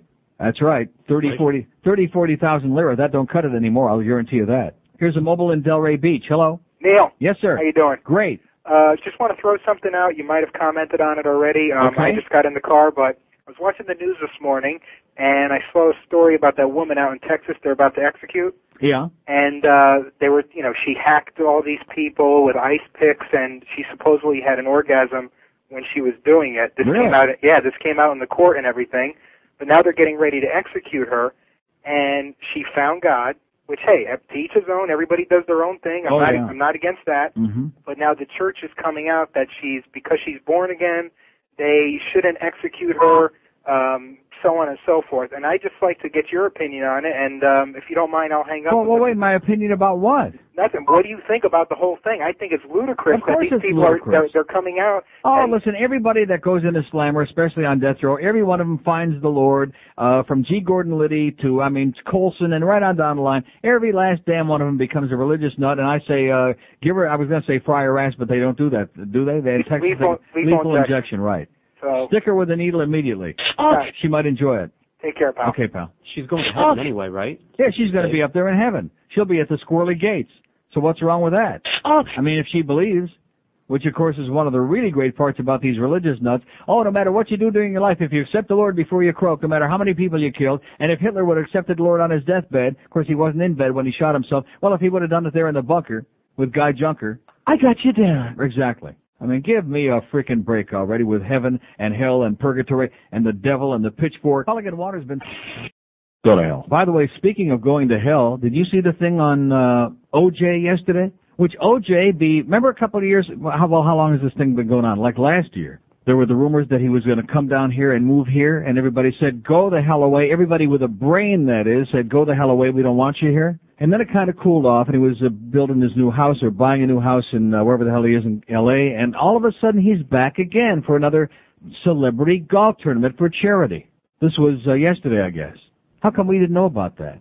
Because we're all alone over here. But it was Martin Luther King Day. Don't you understand the significance of this? It was Martin Luther. Oh, by the way, we have our DSS. Oh! So we're not as alone as you might think. But at any rate, he was in town yesterday at this charity golf tournament on Martin Luther King Day. This murdering, miserable, no good, let me chop you where it hurts the most bastard is in our town. And uh, they put it on the news last night. I'm at the track watching this, and they, wow, OJ's getting comfortable here. He's starting to like it here. So I guess the rumors are resurfacing that just maybe uh, he might be coming back. And not only is it bad enough that he's here, but they have to go out to the golf tournament and stick the mic in his face so he can uh, give us all a lecture on morality. Did you be seeing that? I saw a tease, but I didn't see the P. He he'd be pissed off. He'd be highly pissed off, OJ. Oh man. Exactly. Because he's sick and tired of all these judgmental people who just won't let go of it already. Just let go of it. And the knife too, is what OJ be saying. Because you know, when you get to the, this was my favorite part. He says, when you get to the pearly gates, the man doesn't like people who, uh, you know, are judgmental and hold a grudge, whatever the hell he was saying. When you get to the pearly great, gr- greats. And I'm thinking, well, what does the man think about guys who murder two people in cold blood? It's You know- if you read. Oh man. well, that's right. That's okay if you you know have enough money. It only hurts for a little while. That's what they say. So OJ's back to haunt us again. They're just some of these bastards who will never go away. Let me let me speak for the entire community, except a few retarded people and some very very stupid, misguided, horny women. You see the broad out there? Oh, she wants to marry him. This light complected black chick, which he's out anyway. He's not into black chicks, okay? Oh yeah, I want to marry OJ. I want to get near him. I want to sniff it just one time. Enough to make you gag. Right there at dinner time it's a track too, right in the middle of my dinner. So let me speak for just about everybody other than a few misguided hormonal bitches who couldn't get laid in a uh, cucumber patch. We don't want you here, okay, OJ? We got enough problems. We got the damn Pope coming to Cuba. That's close enough tomorrow. We got enough problems with that. Go the hell away. And don't come back soon. And there was Richmond Webb, number 78. Oh, it's number 78, holding, holding. You have the man who's committed more penalties for the Dolphins in the last three years than all the other people on the team put together, including Keith Sims, even though he's gone. And there he was there at this uh, charity golf tournament. Well, you know, we got to uh, move on, and it's for a good cause, and ba ba ba ba ba. Yeah, right. Whatever you say, okay, Richmond. 15 yards, number 78. Sorry. So he won't go away, and you know who else won't go away is that goddamn Oprah. She just will not go away. And I'm, she, you know what the, she reminds me of? On a much more sinister scale. Because there are some people who realize what a scumbag Larry King is. There are a lot of people who understand that. Uh huh. Especially people he still owes money to. But he's dangerous, like when he brought Ross Perot on there and he made him into a, you know, like a, a real presidential candidate single-handedly. Nobody knew from Ross Perot till Larry King decided he was going to play, uh, you know, Mr. Hotshot Maker. But Oprah's on there, and of course she's got this captive audience of millions of desperate, bored housewives who are like uh, in between Jerry Springer, in between the hyperventilating housewives with no lives and uh, tapioca pudding. Somewhere in between there is Oprah, worth billions of dollars with a B. Why? I haven't got the foggiest idea. A woman who has got nothing to say, a woman who brings nothing to the table, a woman who is not interesting, who is not brilliant, who is not articulate, who is not anything other than Elsie the Borden cow on a bad day. What? It says girlfriend. Okay, girlfriend. Now, she's not the one that started that, is she? Instrumental. Eh, well, yeah. Oh, I've heard the instrumental. The vocal's a lot better, but the instrumental wasn't bad. But at any rate, so there she is, and she's in this battle now. And you know, I hate to say this, but I have to take her side on this issue. The thing about the beef? No, because 13 states, including Texas and Florida, by the way, have passed these laws that you can't, if you go on air and you maliciously attack a product and you cost, in other words, they can prove that you cost them millions of dollars, a substantial amount of money, and they question your motives if you haven't done it just because you're stupid. Now, in her case, I think just because she's stupid is evident. But the beef industry's got a beef. In fact, they ought to be on Thursday with the morning team. But at any rate, they passed these repressive, unconstitutional laws, and mark my word, they will be found to be unconstitutional, so that if you go on here and you say these, you give your opinion, and people all of a sudden, whether it's about beef, and people stop going out and eating beef, and it costs them millions of dollars, well, uh, too bad, you're SOL. And so they're having this big lawsuit. They're suing Oprah for $13 million, which is like pocket change to that bitch. And it really pains me that I have to take her side on this because she happens to be right. If she had some vegetarian former uh, beef guy on her show last year, two years ago, and the guy was talking about how they feed cows ground up diseased, you know, they ground up uh, cattle Carcasses of dead animals, uh, excrement. like they put in dog food. Yeah, sounds tasty to me. In addition to which, whatever goes in comes out pretty much uh, all the same way anyway, right? What goes in must come out.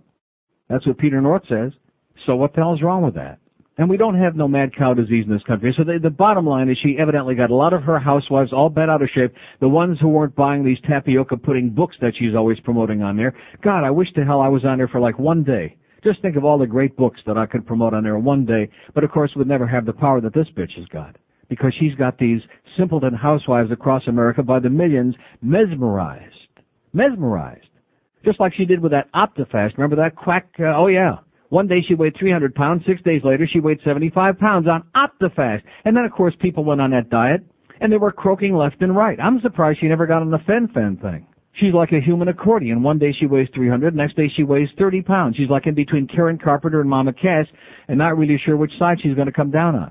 Here's uh, Hollywood. Hello. Hello, good morning, Neil. Buenos dias. I got a spy report. My Yes, brother sir. called me last night at 11 o'clock. He was at Miami um, Lakes golfing. And he said, guess what? Who was in front of me? It Oh, was no. the infamous I killed Nicole. Oh man. And I, t- I told him, I said, you know what? My brother agrees that um, OJ killed her. I says, he goes, I was staring at him, and then finally OJ said, um, how you doing? And I, and, I, and I told my brother, I said, what'd you tell him? And he says, well, he just said hello. But I said, you know what? I says, if people, the public start seeing OJ out there and start telling them, you know what, you killed Nicole. I told my brother, I said, you could have been in every major newspaper. You should have took out that nine iron and just beat the crap out of him. There's uh, excellent. He could have been all over. He could have been hard copy, soft copy, inside edition, outside edition, Geraldo, Jenny Jones. He would have been on Larry King. He could have been. He could have been uh, gigantic. But um I think that OJ's moving to town here, and um, That's what I'm afraid of, man.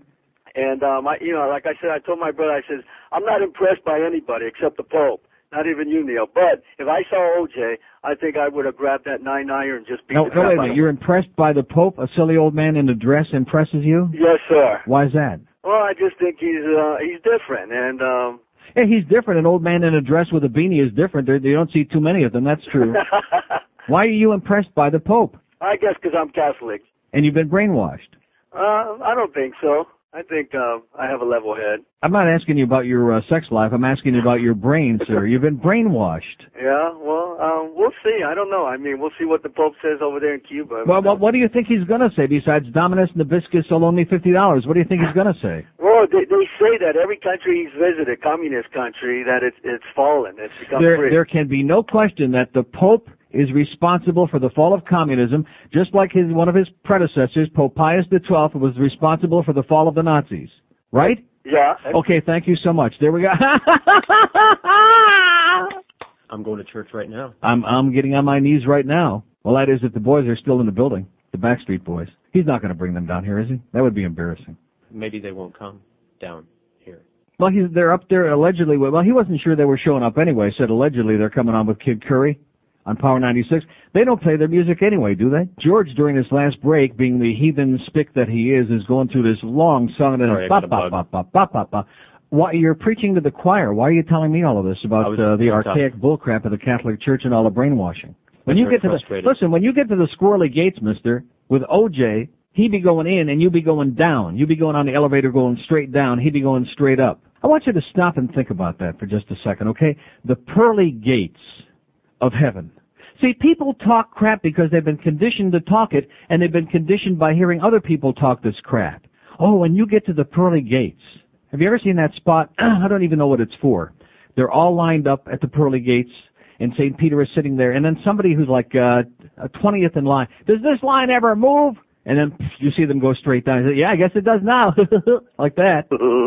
Yeah. I want you to stop and think about that. Here's like all these millions of people talk about a slow moving line makes Disneyland look like like a picnic. Makes makes the uh, makes the express line at Winn Dixie look fantastic at two o'clock in the morning when it's the only one open. It's not moving at all. The pearly gates. And here's this murdering son of a bitch comes into our town and he's lecturing us on we better uh, cut the crap because uh, the man up there he don't be liking it. The man. There's a great shoe store. The pub's smokes dope. The pub smokes dope. God gave him the grand. The pub smokes dope. He likes the smoking man. The pub smokes dope. He's a groovy header. The pub smokes dope. The pub smokes dope. Oh yeah. Oh yeah. Oh yeah.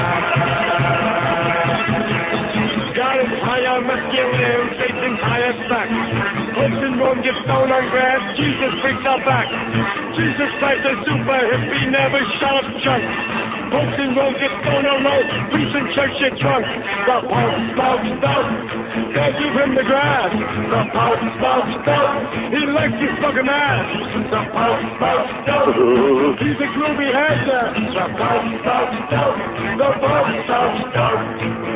Oh yeah, oh yeah, oh yeah. Now keep that to take a pill, now she got in. Taking pills is not a joke for a groovy pope. Busting joke and deal took a marijuana smoke. The pope smokes dope. Guy gave him the grass. The pope smokes dope. He likes dope. He's a down. The pope smokes dope.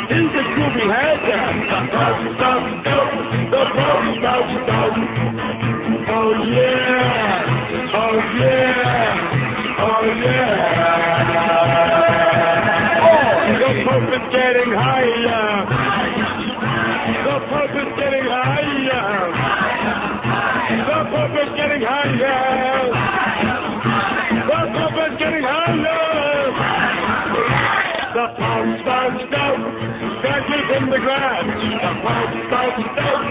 He likes his fucking ass. The Pope smokes dope. He's a groovy hater.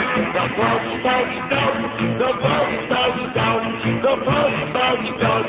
The Pope smokes dope. Oh, But he is a much more reasonable man, make no mistake about that. Divorce, unacceptable. Abortion, unacceptable. Birth control. Fags, okay, unless they're in the church and doing the altar boys, that's okay. Uh, oh, birth control, uh, you gotta have that old rhythm, man. You gotta be saying, I got's rhythm. That's the only one that's acceptable, and obviously it's working really great in all those third world countries where they're reproducing like uh, rabbits, like cockroaches, and you can be sure he's going to be peddling that same Stone Age garbage in Havana tomorrow and everywhere he goes around the world as they continue perpetuating the misery and suffering of overpopulation all over the world. That's the one thing they do better than anything else, beside brainwashing, is perpetuate misery, starvation, and suffering. And it's interesting, when you are in Rome, by the way, the only people over there at the Vatican are the Getchkis. These schleppers who come on their hands and knees, and then of course the tourists who go over there and they buy the crosses and all the other, uh, the, the trinkets, the souvenirs. I hate to tell you this, but the Jews own the souvenir shops. Here's uh, Coral Springs. Hello. Good morning, Neil. Buenos dias. thank you very much, and you and George, for a great show yesterday. Oh, thank God somebody heard it. I thought we'd been flooded today with people saying, "Boy, we sure enjoyed that. Let's do it again uh, soon, like maybe today." It was a great gift, and I appreciate it. Well, you're welcome.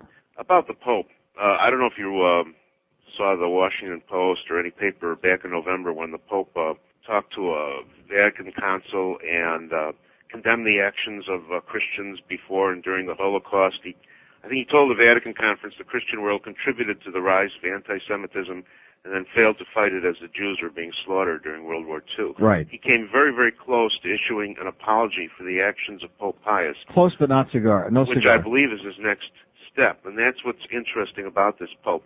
I don't see him. Uh, I, I have no uh, uh, affection for organized religion, and uh, I agree with you about most of it. Um, I'm not exactly sure about a supreme being. I'm still wondering about it, but my mind is open one way or the other. What's interesting about this uh, What What is interesting about this man in a skirt? Well, what's interesting about him is that he is uh, being used um, politically um, as a way of undermining Castro. And as So let me ask you this: How is he undermining Castro? In other words, when he leaves Cuba in a couple of days, are you suggesting to me that Castro is going to fall, or that so- somehow his power base there is going to disappear? oh no no no not at Because all. Because he, you know, he's better. One thing Castro I'm- is no, much no, better no, at oh, doing than the church even is indoctrinating and brainwashing. And he's got those Cubans over there so brainwashed that other than El Duque and a few baseball players, they think they're living the life of Riley. They're happy as a pig in slop, and they love Fidel. Oh no, I'm not suggesting he's going he's going to uh, contribute to uh, Castro's. So how is he undermining him? Um, he's uh, allowing some of the dissidents in Cuba uh, the uh, courage to uh, maybe speak out a little more, and that's it's And very go to jail for incremental. It's very years, yeah. small. I understand that, but um, this is probably his um, main contribution to his visit to Cuba. That's all. then I, I think you oughta go understand back- it's very I kind. you ought to go back and eat pasta in Rome then. I understand. And, and by the way, about um, And, and let me let me ask you this: What business does this man, since he's a member of a religious, I was going to say cult, an organized religion, but it is a cult. Since he is the uh, leader, the titular leader, if I can say that, what business does he have running around the world telling people about foreign policy and what they should do and what they shouldn't do and criticizing capitalism? And who the hell cares what he thinks? Well, Other you know than, other than, of other than those people who are his sheep, okay? apparently a lot of people care about what he thinks. If nobody cared about what he thought, uh, he wouldn't be doing it. Well, let me ask you this: How come 97% of the people in Italy don't go to church? Well, yeah, but that doesn't mean they don't identify as Catholics. You see, uh, no, no, it's no. just like no, it's just like let, let me say this: have you, have you ever been to Rome? Wait, wait a minute. Have you ever been to Rome? Yes, I have. But let me tell you this: it's like 97% of the people in Israel don't go to synagogue, but they identify as being Jews.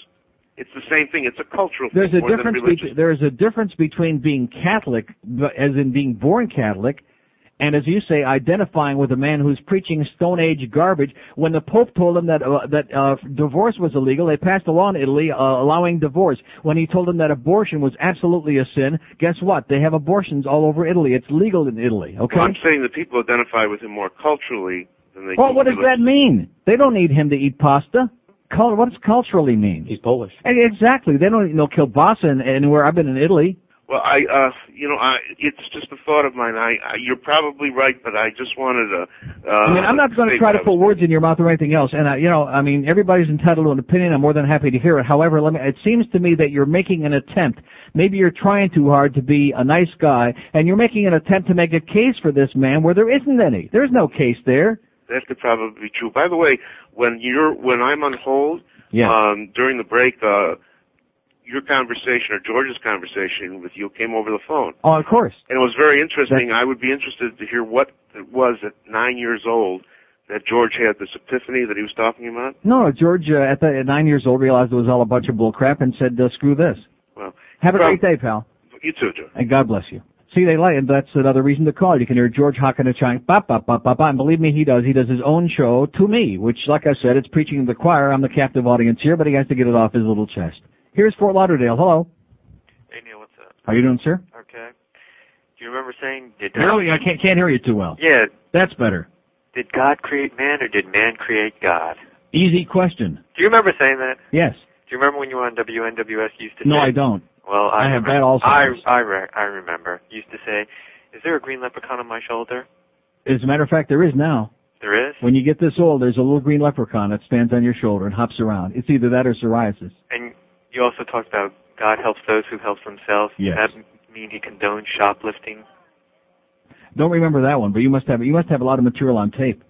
No, not on tape, just in the memory. Right. And how about if if he's such a wonderful God, how could he um make the waters crash down on the Egyptians who are chasing after the And, Israelis? and how how how about this El Nino remember that? business? I talked about this the other day. El Nino, here's the Christ child, and he's screwing up the weather, and people are dying and freezing to death thanks to the Christ child. That should tell you what people think of religion. But we're all God's children. There you go. Isn't that sad? Is Have a great day. He must be really, really busy. He must be pretty busy up there or out there or in there or under there, wherever the hell he's hiding these days, or on the side of that bank building.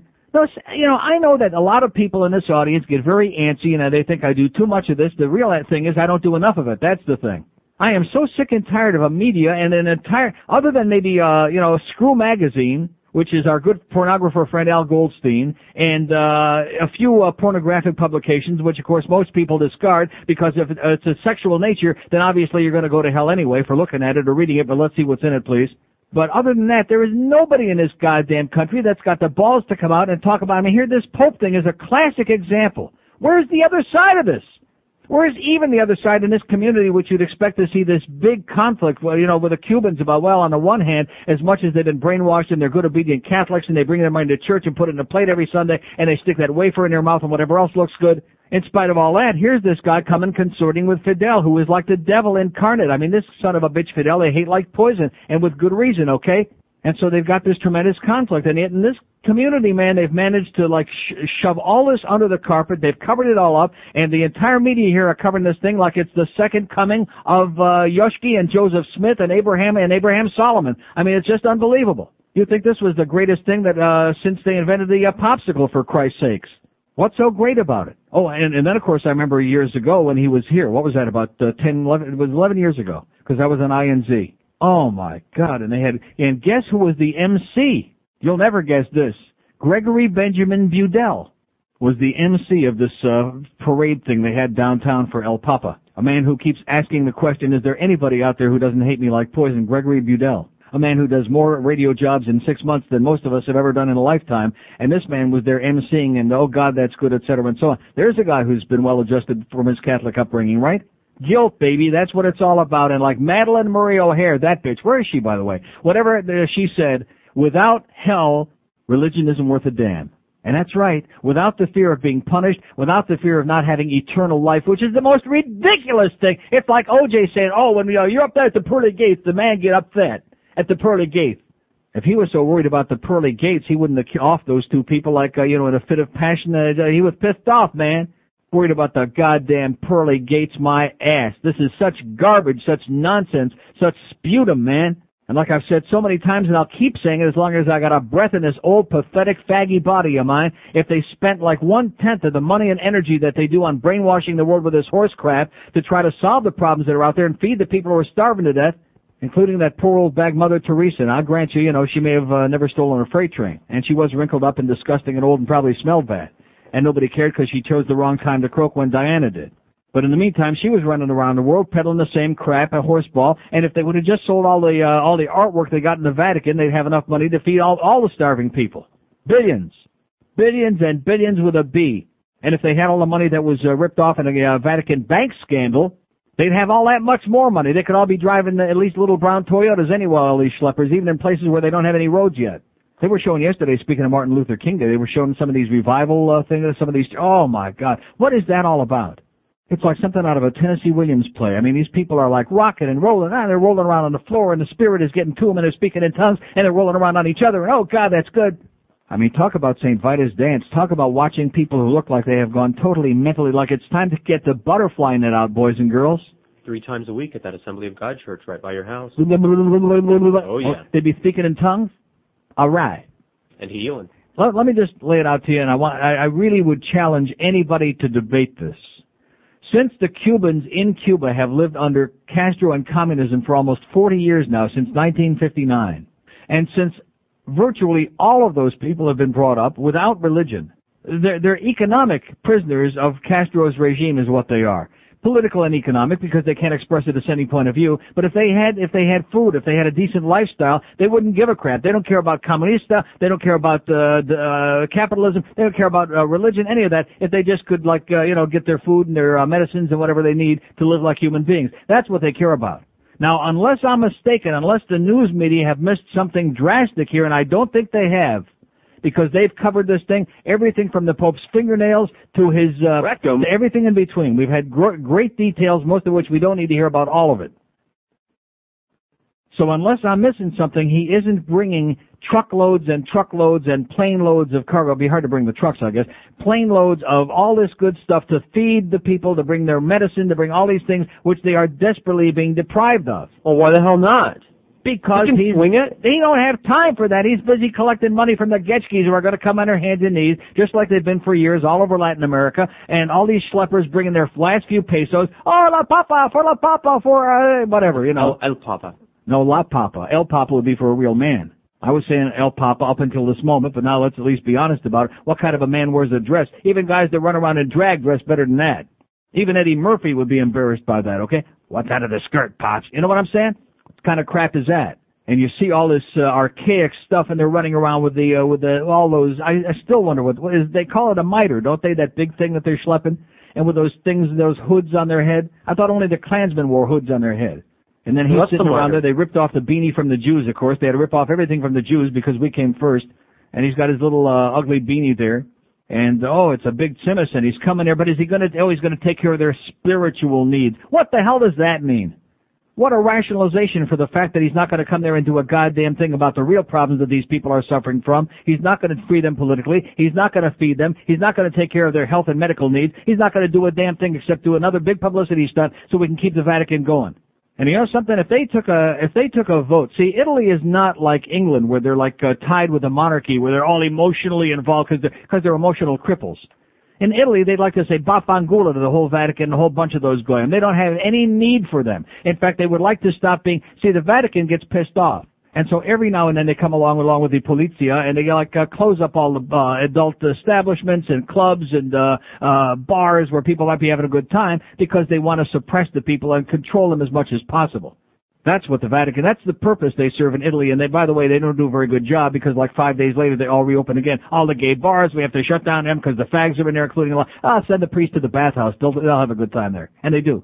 But if you ask the majority of the people, they need them like they need hemorrhoids. And believe me, as an expert on that subject, we don't, none of us need that. Hey, Papa Juan Pablo. The Pope's coming. Squirt, squirt. And it's going to be a big day in Havana, man. They're going to be free any second now. They were showing on uh, CNN, now that we have our uh, direct TV on our satellite thing here, they were showing all these Getchkis and they're all sitting there. Have you ever noticed that when people, when they pray and they sit there and they put their hands together, it looks like they're, it looks like they're just, their brain is going to pop out of their forehead if they have one in there. Like they're really constipa- uh, concentrating very, very hard. Scrunching their eyes. They, they're scrunching it and their eyes too. So there's a lot of praying going on and a lot of uh, carrying on. And here's this old man in a dress going to be in Havana today. And of course that's going to change everything and uh, you won't escape it. Keep your TV set in the off position. Lots of great sports stories, by the way. A lot of role models for all you people to get excited about this morning. First of all, here's uh, Chris Webber. In too much of a hurry to get to practice, Chris Webber ended up with a face full of pepper spray, six hours in jail, and a Marijuini charge. After a routine traffic stop for speeding, the Washington Wizards forward was arrested Tuesday and charged with assault, resisting arrest, possession of marijuana, driving under the influence of marijuana, and five other traffic-related violations. And it goes on and on and on. Then if you flip over on the other page, on the other side of it in the Scum Sentinel this morning, Dolphins Mosley arrested. Oh no. Miami Dolphins quarterback DeNorris Mosley. You be knowing anybody named DeNorris? Huh? What is that? Is, is that like the rain in Spain? DeNorris Mosley was arrested Tuesday after allegedly firing a handgun outside a Monongahela. Is that it? Monongahela. I thought it was Monon. Oh, that's a different place. Monongahela. I think it is Mon- Monongahela County Strip Club in Morgantown, West Virginia. Mosley, who's from Pahokee. Does that tell you everything you need to know? He's from Pahokee, was charged with brandishing a firearm and shooting from a roadway, both misdemeanors, County Jail uh, Sergeant Gary White said. Mosley later was released after posting $600 bond. Then we got in the hockey page in the sports section this morning, goalie Sean Burke of the Vancouver Canucks, formerly of uh, Hartford and uh, Carolina, wherever else he was, must complete an educational program on domestic abuse within six months as part of his punishment for assaulting his wife in November. Oh! Burke also was fined $200 and sentenced to 18 months probation after pleading guilty Friday to the November 2nd incident. And then on the letters to the editor page in the Sun Sentinel, just to round it out to make for a full, exciting day, here's a picture of Jose Canseco. And Donald Kogan of Boca writes, the headline read, Canseco deal keeps him out of jail January 8th. The Oakland A's, Jose Canseco, a four foot inch, a six foot four inch, he's got four inches, huh? You know those big guys, trust me. A six foot four inch, 240 pound slugger was charged with violence against his estranged second wife. Canseco has also been accused of violence against his first wife. Well, at least he's consistent, God damn it! If you're gonna beat up your first wife, in fact, I think OJ should go back and get the, uh, the first one, don't you? Wouldn't that be a good idea? Canseco has also been accused of violence against his first wife. After, after pleading no contest, he was sentenced to counseling and fined 258 bucks. Quite a sum for someone who earns millions. Again, our system turns the other cheek for a pampered athlete, says Donald Kogan of Boca. Unfreaking believable. So the beat goes on. Oh my God, look at these guys. These You want guys, him in there now? They can come in here now. They look harmless to me. They don't look like axe murderers, or anything like that. They can come on. Well, the one does, kind of. Now, which one is that? Is that uh, AJ that looks like the axe murderer? How you doing? The Backstreet Boys are really now. AJ is the one with the tattoos, or is that uh, you're AJ? And this is Kevin. See, and now it's a mirror. Did they know who you guys were upstairs at Power 96? They did know who you were, but like individually, they know who you were.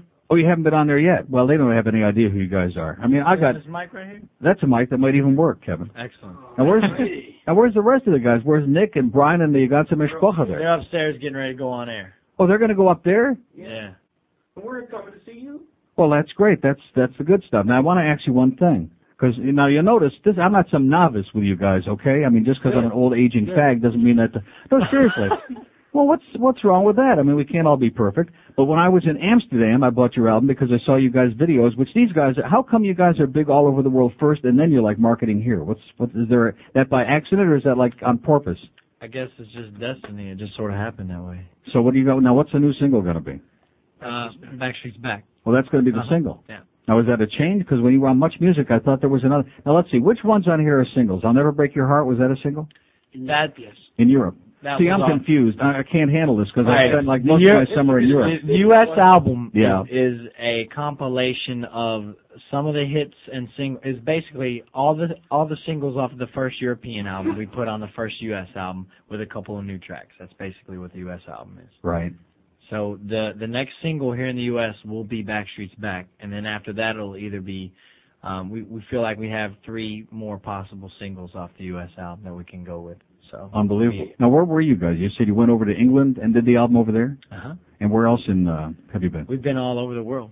The only place we haven't been yet is South America, but basically we've covered. Well, you got to learn entire Spanish. That's why. That's why you came down here to learn Espanol. Were you in Amsterdam? Yes, Yeah, we we were. were. Yeah, it's a great city. And what did you think? You liked Amsterdam? Huh? Definitely. Now you had to keep. Did you have to keep a long leash on these guys in Amsterdam? Very well behaved. See, that that's what everybody wonders because you know you read the liner notes and it's a very religious upbringing and background, even though, you know talking to a heathen bastard like me. But uh, we don't. I mean, we don't claim to be perfect, but not. You now, know, now, what does that mean? You don't claim to, to- be perfect. we're- you like leaving a little door open there for some of these screaming girls We're not out there? trying to preach to anybody that we're perfect because we make mistakes just like everybody Right. else. But we, you know, we that's our background, that's our upbringing, that's the way our parents brought us up. Now, what does that mean? That mean you screw around a little on the side, or what is that? Uh, what is that? They're gonna make their parents proud, but still having We try to. We try. No, I mean, every let's try not to do anything that would, would you know embarrass our families. You know, just try to make mom. In other words, you don't want to emulate Frank Gifford. You don't want to. uh yeah, not even. Just stay away from that. No, but you guys are running around all over the world, Amsterdam, all these heathen places, Toronto, and uh there's all these screaming girls, If my 17, mom- 18 year old girls, and your mom is mom back in to Orlando, right? Amsterdam. Yes. I took my mom to Amsterdam in the red light district. She would probably think it was the gates of hell. yeah. I I, mean- I kind of thought it was the gates of heaven myself being in Amsterdam, and I think you guys might agree based on looking. when we were you there, our first night there, our uh record company, the guy from the the rep from the record company took us for a walk down the red light district, and we were just we couldn't believe it. Yeah. Oh my gosh, couldn't believe it. But you, Europe is different, though. Like you say, Toronto is a great city. Toronto is different from this country too.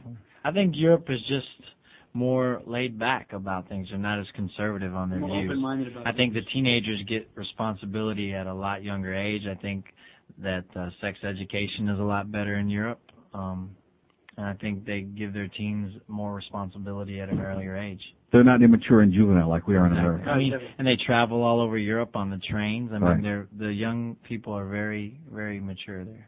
Well, you guys are really kicking ass, and I appreciate your coming down. So the other guys Thanks are just going to hang upstairs on Pong. And the con- the concert, by the way, is uh, yeah, you can bring them down here. Of course, everybody's after Nick. Everybody now, is he because is, why don't you guys get him to dye his hair like dark so he doesn't stand out so much? No, seriously, because obviously because he's the one blonde guy in the group, there's five guys, and he like stands out. and Everybody's screaming, "There's Nick!" because he's blonde. So I think if you just get him to dye the hair, you might. Uh, that might do the job. And uh it's going to be a great concert. I guarantee you that. In fact, I'm going to give away a couple of them. I'm going Are you gonna come? I was going to come, but I thought, God, it's going to be kind of embarrassing, you know, with all those little sc- Why? steely girls. We have, we have, no, really, we have people from all ages, all walks of life. Yeah, lots of old fags that go to see him. Everybody. A lot of other fags that go to see. Is that what you said, George? You miserable stick. Actually, I said old fags. Old fags like me, heathen fags. you know. Well, there are some fags. but What's wrong with that? Maybe Not it's a just, thing. uh, Huh? Not a thing. There you go. I rest my case. I might actually show up now. I feel like less Please inhibited. come, less please. I want to see what you think. So you can tell your viewers. Okay, your don't viewers. give these away. So you can tell your viewers, yeah, your viewers, your listeners tomorrow what you thought of the show. What I thought of the show? That's the new single. There you go. See, you're not going to get this on Power 96 because they're not even probably playing your music. even though this is a talk show and they're a uh, alleged music station. Well, thanks a lot, guys. It's Thanks good to see you. Thank you and so much. continued good luck. And I, I'll All show up tonight. Believe it or not, I will. I'm going to. We'll be listening. Excellent. Okay, thanks. Thanks a lot, guys. All right. All right, bye bye. Okay, there they are, Backstreet Boys. They're hotter than a pistol, guys. If you want a big Estrangulando el pollo para acá. Get me a ticket for an aeroplane. Got to get on the Wheel of Fortune game. I just got to win, spin the wheel again. Oh, Vanna, pick me a letter. Bankrupt? What do you mean bankrupt? I don't care how much money I got to spend. Can't stand to look at Pat Sajak again. Won't throw in the towel, still I buy your vowel. Oh, Vanna, pick me a letter. Hey, man, what do you mean there's no effing phone? Vanna, pick me a letter. No one does it any better. I dream about you. Hey, Vanna, is that an all over ten or what? Vanna, I don't understand why you make a hundred grand, not for me to say. Anyway, get me a ticket for an aeroplane. Gonna be on the Wheel of Fortune game. I just got to win, spin the wheel again. Oh, Vanna, pick me a letter. Go, Vanna, go, baby, go, all right. Hey, get out of my face, Pat. Is that a toupee? Hey, there in that word? Is it lowrider? All right, lowrider! Forget the letter, man. I'll take Vanna White. You're beautiful, baby. You and me could play the home game. Got me a ticket for an aeroplane. All right! I'm on the Wheel of Fortune game. I just love that sound. I'm in the bonus round. Hey, Vanna, pick me a letter. Lose a turn. Hey, Pat, lose this. Vanna, pick me a letter. No one does it any better. I dream about you. All right, that isn't all over ten. Vanna, I don't mean to stare, but are you wearing underwear? Not for me to say. Anyway, I don't care how much money I got to spend. Can't stand to look at Pat Sajak again. Won't throw in the towel, till I buy a vowel. Oh, Vanna, pick me a letter. Please, Vanna, pick me a letter. All right, I'm ready to pick, baby. A, B, C, D, E, F, G, H, I, J, K, L, M, N, O, P, Q, R, S, T, U, V, W, X, Y, Z. That's your covering, huh? All right, I'll take the sofa, the blender, the microwave, the refrigerator. Hey, man, Pop, what do you mean $500 for a black and white 5-inch portable TV set? You got ripped off, man. My brother-in-law can get it for you wholesale. Give me the money and I'll buy the TV set, man, all right? Hey, man, come on, baby. The Neil Rogers Show, now on 560 WQAM, Miami, Fort Lauderdale. I can't believe what just happened. Did you hear that? Did you hear the way that that music was fading and the ID still played over it, George? Not that I want to get the audience involved in technical. Uh, I can't believe that that works that way. It's set up to do that, yeah. It is. It's great.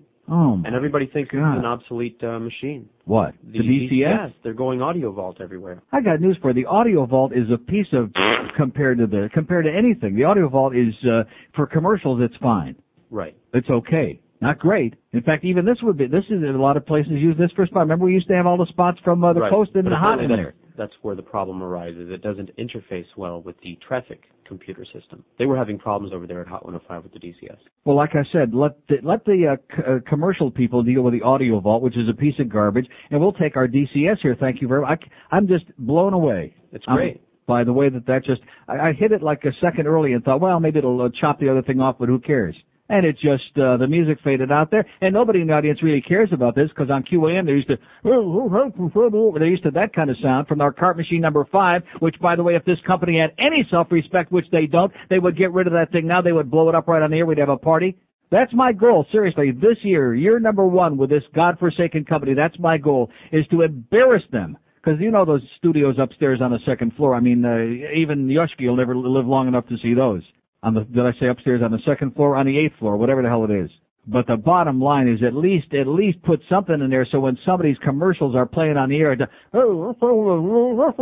you know, somebody can understand what it is. So at least we pretend that we care about doing something for their uh, hundred bucks or two hundred bucks or five thousand bucks or whatever we're soaking out of them on that particular day. Now that we had a good book, they're ten grand.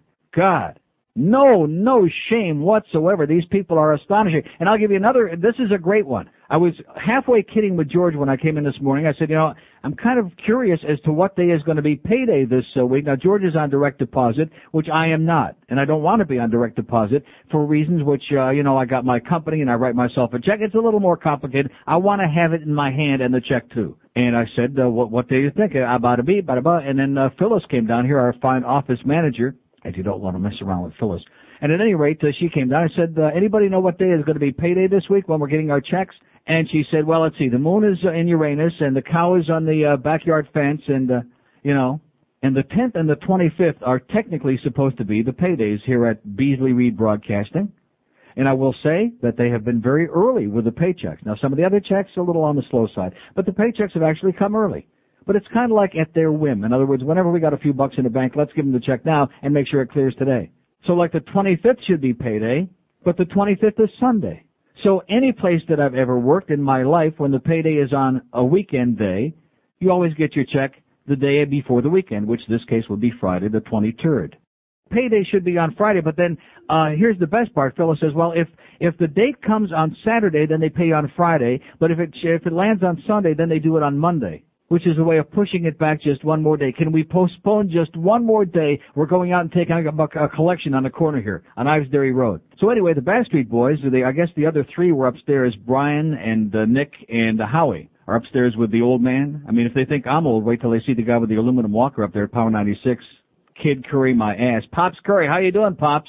Uh, weren't you impressed by the fact they walked in here, those two, and I knew which uh, the names and the whole deal? They got uh, uh, pretty exciting, I think. You're very hip. For an old fag like me. No, they were good guys, and they're not. Uh, I was a little bit, uh, you know, nervous about that because I don't want to do a whole bunch of, uh, you know, you read the liner notes in the albums, and it's Jesus and God and uh, this and Jesus, you know, and all I think they were saying, like they were talking about Amsterdam, is good God, that was good.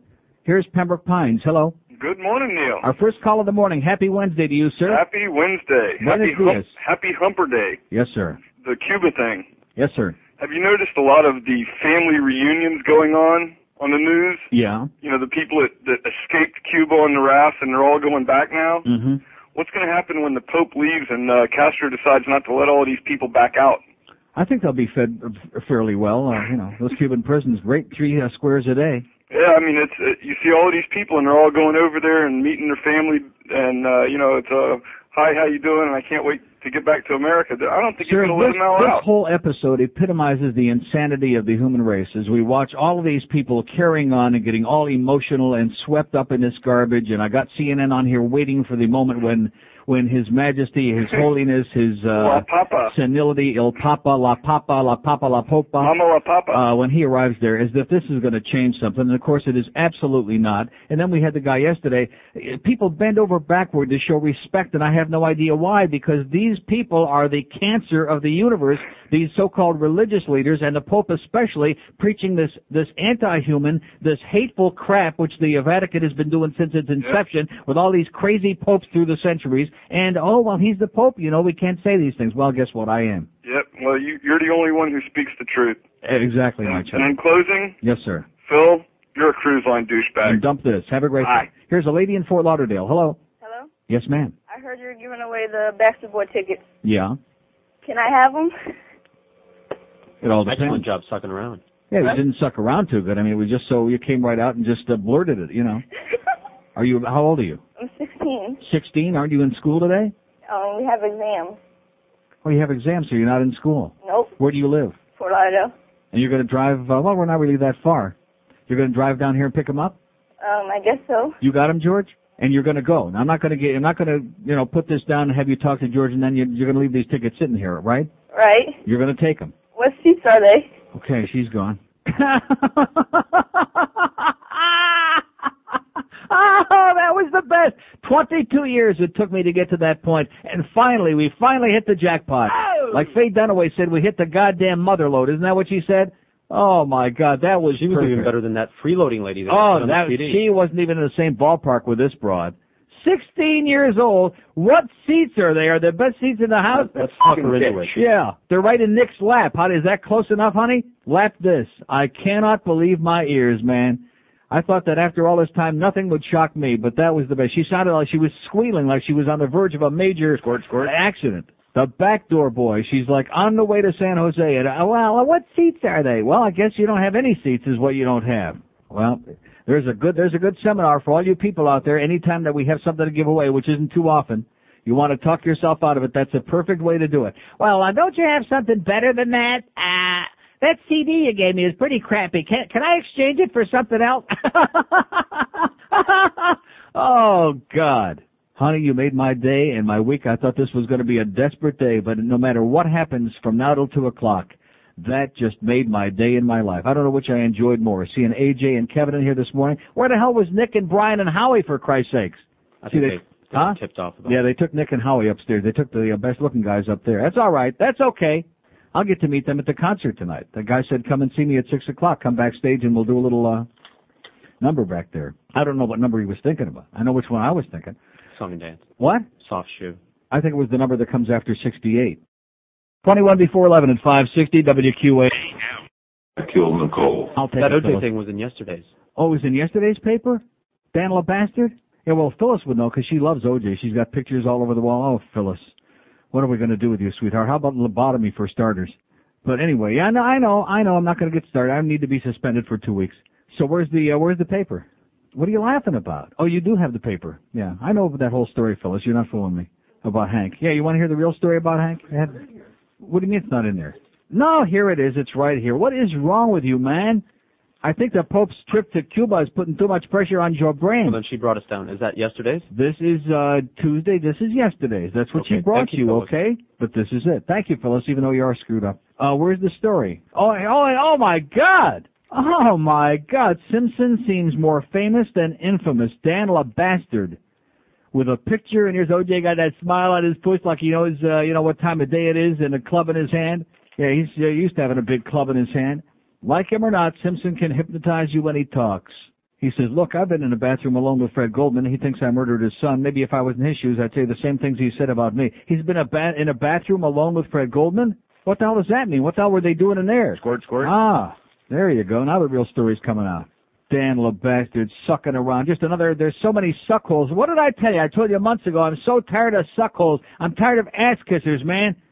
The guy is a cold-blooded murderer who was a big piece of crap before that, who was nothing but a dumb ex-jock. But when you're dealing with these guys who write these jock columns, man, they're in such, you know, I started out the show this morning, which there was no comment about, of course, as usual, about all these goddamn guys being arrested again, Mosley of the Dolphins, and of course, uh, Webber of, uh, you know, Chris Webber of the Wizards, which their other name wasn't good enough for them, so now all of a sudden they're the Wizards and Sean Burke's got to pay for beating up his wife, and uh, we got uh, Jose Canseco for the 400th time who beat up his first wife and has now beat up his second wife, and on and on it goes.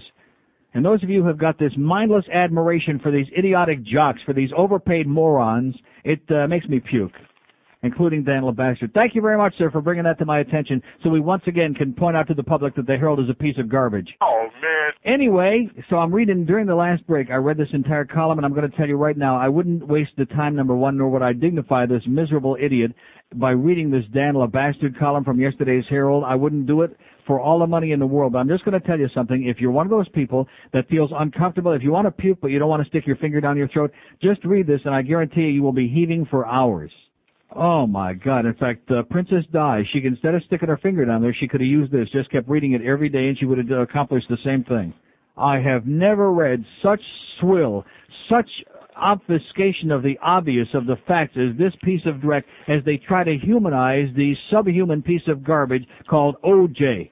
Dan LeBast, you gotta hang your head in shame, man. I just can't wait for the letters to start pouring into the Herald about that piece of turd, huh? And if you haven't written one, even if you didn't read it, write him a letter anyway. Tell me he's an asshole.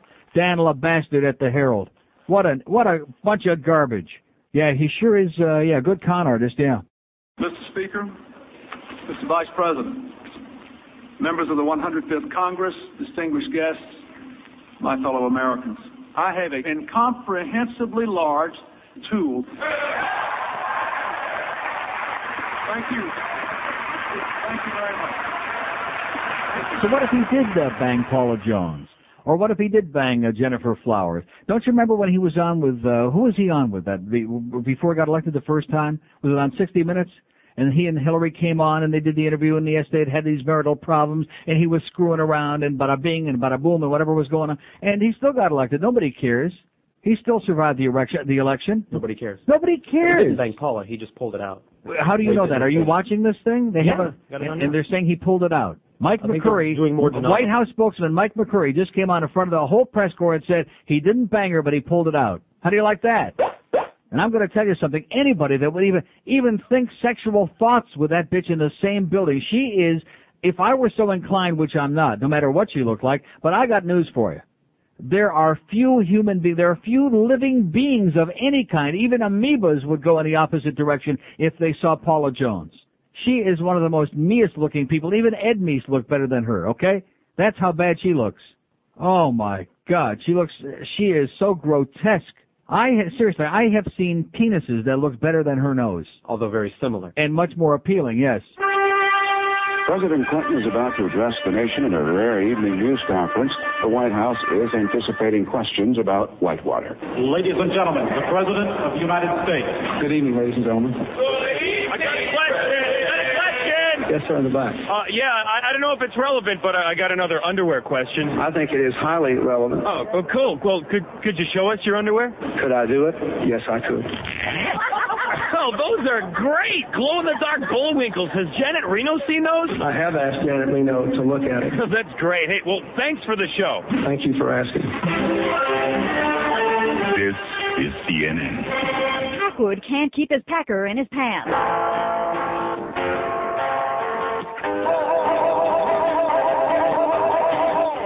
Can't believe Paula Jones said I wanted to jump her bones, even though I I like Hillary. There's things I like she won't do for me. So how come Paula's blowing the whistle, son? She wouldn't do that in '91.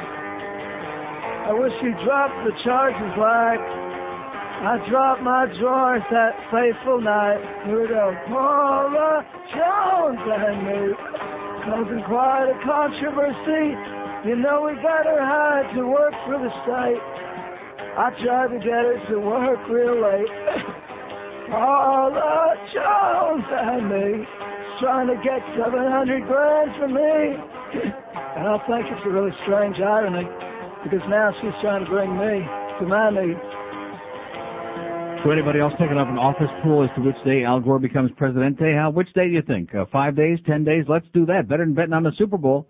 Oh, here's Bernadette, whom I did not see last night. Hi, Neil. Before I say anything about Woody Graber and what an asshole he is. yes, sweetheart. Were you there? It was wonderful. It was pouring rain. It was wonderful. Yep. You must be off your rocker. they were crazy. It was fun seeing them all jump up and down and go crazy over a couple of boys. But Nick is cute. How, how? Where were you sitting? About ten rows back on the left-hand side of the stage. Ten it was rows. great. Wait, wait a minute. Ten rows back from what? From the front? From the, From the stage?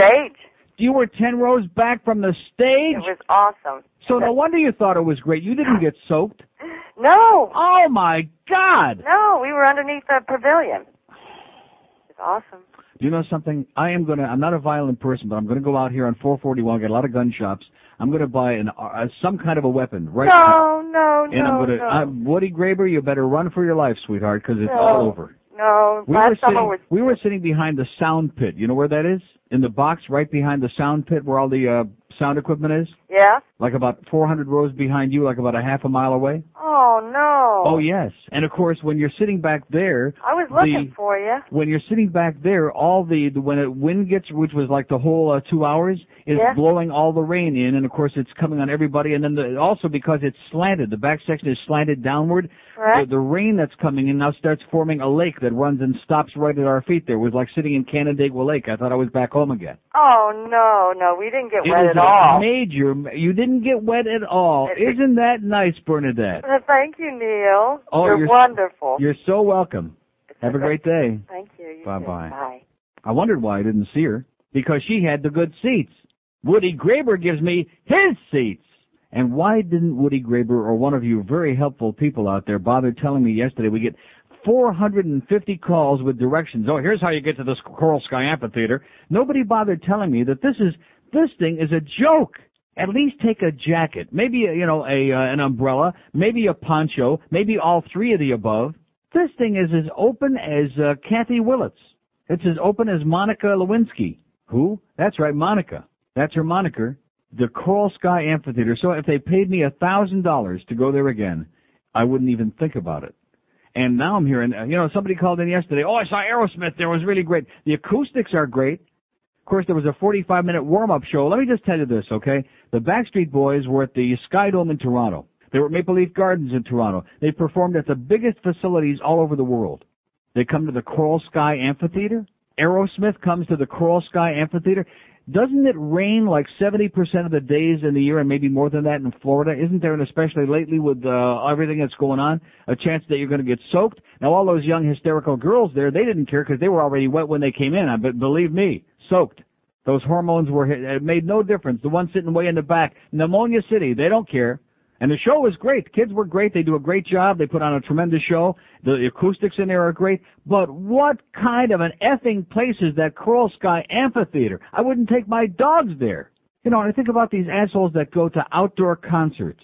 It reminds me, the last playoff game that really sticks in my mind that I went to was the Dolphins San Diego game a few years ago when it poured cats and dogs the entire game. And the third quarter, somebody finally passes me back about a $2 poncho. And of course, I'm sitting there, and at that point, I just gave up. I figured pneumonia city, and I never even got a scratch in my throat for some miracle, just like today. I have no idea how I didn't even get a scratch in my throat either. Because the rain, the wind is just blowing all of this rain in there, like all over your head, and now the lake is forming at your feet. And after they did the last song before the encore, I said, "Okay, let's get out of here." We make a run for it. Got got about halfway toward the back because you can't from Woody seats you can't go out the uh, front way. Oh no, you can't get through there. You got to go all the way to the back and around all the seating to the parking lot out there in the middle of the pasture. It's like going to the Buffalo the Buffalo Raceway, the Hamburg Fair in Hamburg, New York. It's a cow pasture, which there's nothing wrong with a county fair. I mean, that's fine. Everybody likes pigs and chickens, and uh, there were plenty of pigs there. I would say there was like 90% uh, teenage girls there. There was about 5% guys, and then there was a few uh, queens. And so when it finally there's this 15 minute intermission between these waste of time 45 minute warm up acts and when the Backstreet Boys come out, so now I figured, well, I got to go take a leak. This is a great time. So I go back there and I'm walking out, and of course now the rain is coming. And I get to the back of the thing and I start walking away and I hear some, oh, I just can't wait to see those five beautiful boys. Some queen, some screamer back there. Some screaming queen. And at that point I wish I would have had like a poncho just to put over my head in shame. Like what is this faggot doing here, okay? I mean, let, butch up just a little bit, sweetheart. Oh, I just can't wait to see those five beautiful boys. And by the way, Nick won't be 18 for three more days, okay? So put it away, sweetie. You like a great cigar? I sure do. Boy, what's life without a good cigar? If you're a guy or a woman who wants to be a guy or who just wants to be a macho woman, whatever. Nick's is the place to go to get your great cigars. It's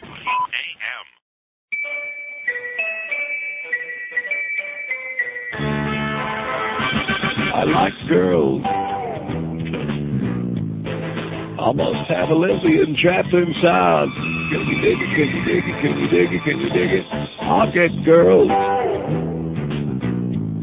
Cause every president has a little on the side. But it's a bad situation when the leader of the nation gets his kicks from doing it with ugly chicks.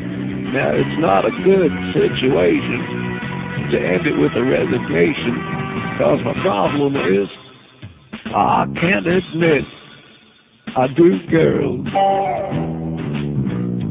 Yankee women with big hair and an overbite. Wanna see it, wanna see it, wanna see it, wanna see it. Lots of girls. Kinda like Jack Kennedy, but he had better eyesight. But you see, it's a bad situation. Unlike the Kennedy administration, who went for starlit days as opposed to my repulsive taste. And as the leader of this nation, imagine my frustration. They had Monroe, and I get abroad with a bad nose. Not a good situation if I have to end it with my resignation, cause I can't admit I'm an idiot. And then, of course, we got this Clinton crap to deal with now. The guy just cannot keep it in his pants, which nobody nobody cares about that. Nobody cares. But why so many lies? This is going to be the worst thing. Here's you know Hussein is sitting over there now, just rubbing his uh, chemical weapons together now, just having a great time. Because now this obfuscates everything. Even that crazy old man with a dress down there in Cuba, that go takes a, on the back burner. Oh, there he is, Santa Clara, Cuba. They're ah, El Papa, El Papa, nice dress, Papa. He didn't fall down. He came pretty close to falling down.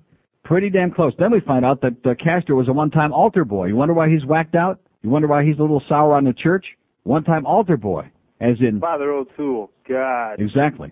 So we got all we got Slick Willie to uh, take care of. We got the Coral Sky Amphitheater. We got the Panthers to take care of. Oh, jeez, as if it weren't bad enough.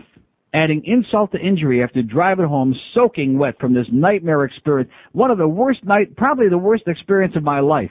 Here's a mobile in Delray. Hello. Yeah, Neil. Searching for a living human being. Yes, Neil. sir. Yes, yeah. I am. Uh, I just uh, turned in late there this uh, this morning. Talking about the coral sky and uh, the What a what a up there. nightmare! A nightmare. The, uh, also, the uh, you're talking about the auditorium. And one of the reasons there's no auditorium anymore is uh, was sold to uh, the uh, uh, guys in the in the bicycles and the white shirts and the uh, long pants that ride around and sell you the stuff at the doors. Uh, Jehovah Witnesses bought it. Oh my! Are you serious? Yeah, they bought it, and there's the no Jehovah's asshole witnesses Yep, bought no the West Palm. There. They let the wrestling is going to be out soon, and then there's no more there. No more own it. Purple Palace. Yeah, right.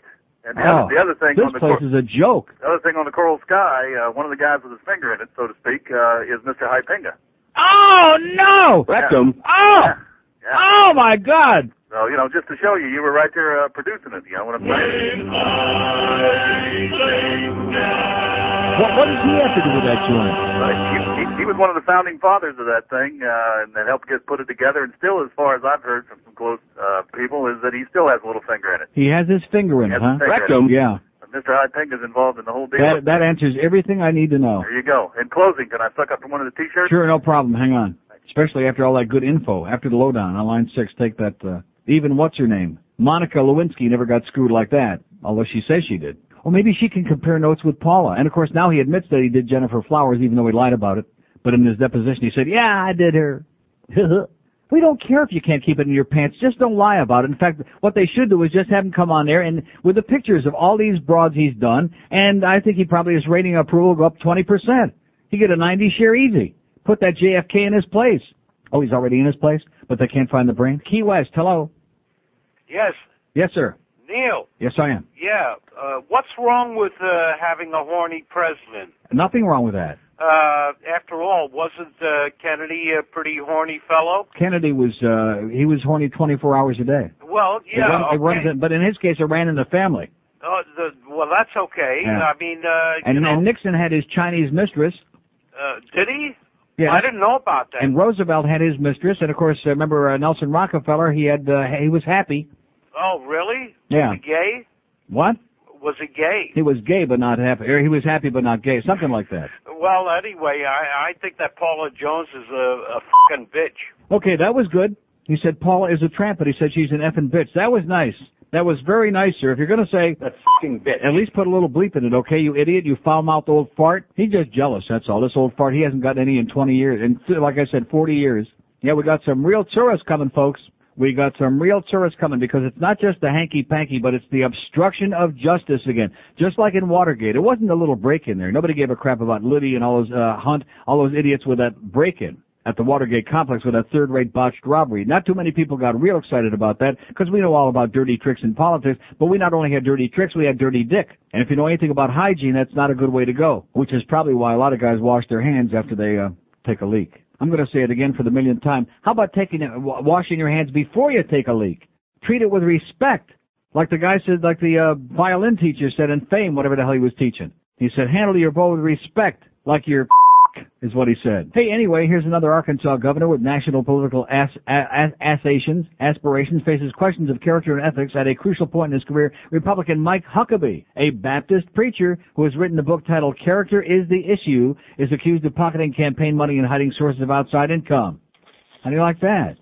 Another good old boy from Arkansas. The greatest uh, quote in here, Newsweek magazine reported it listened to some of the excerpts of these tapes, you know, that they're uh, all excited about, in which Lewinsky, this is Monica Lewinsky, and by the way, another pig, you know, I mean, can't he, doesn't somebody want to get the president some eyeglasses?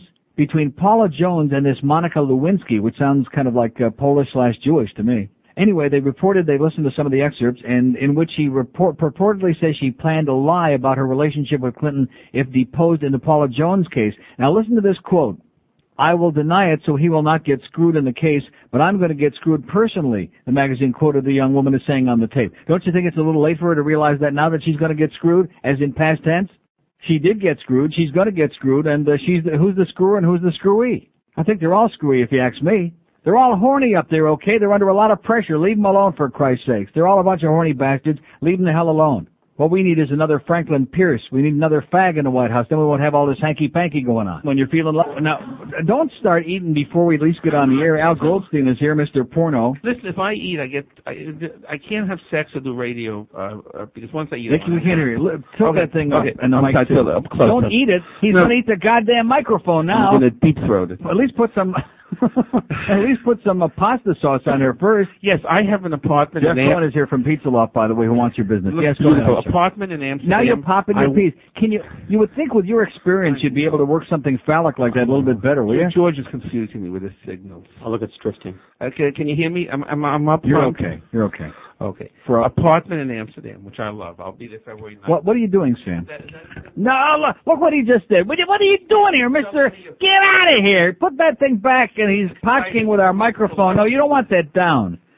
Up and hard. Oh my I God! agree with everything you said about Clinton. Here, let me let me get up and handle this thing. Here, let me turn this. Shut up a minute. Here, let me, no, give give that to me. Here, please. I'm begging you, just quickly. Here, just slide it in. Anybody knows how to slide it in here?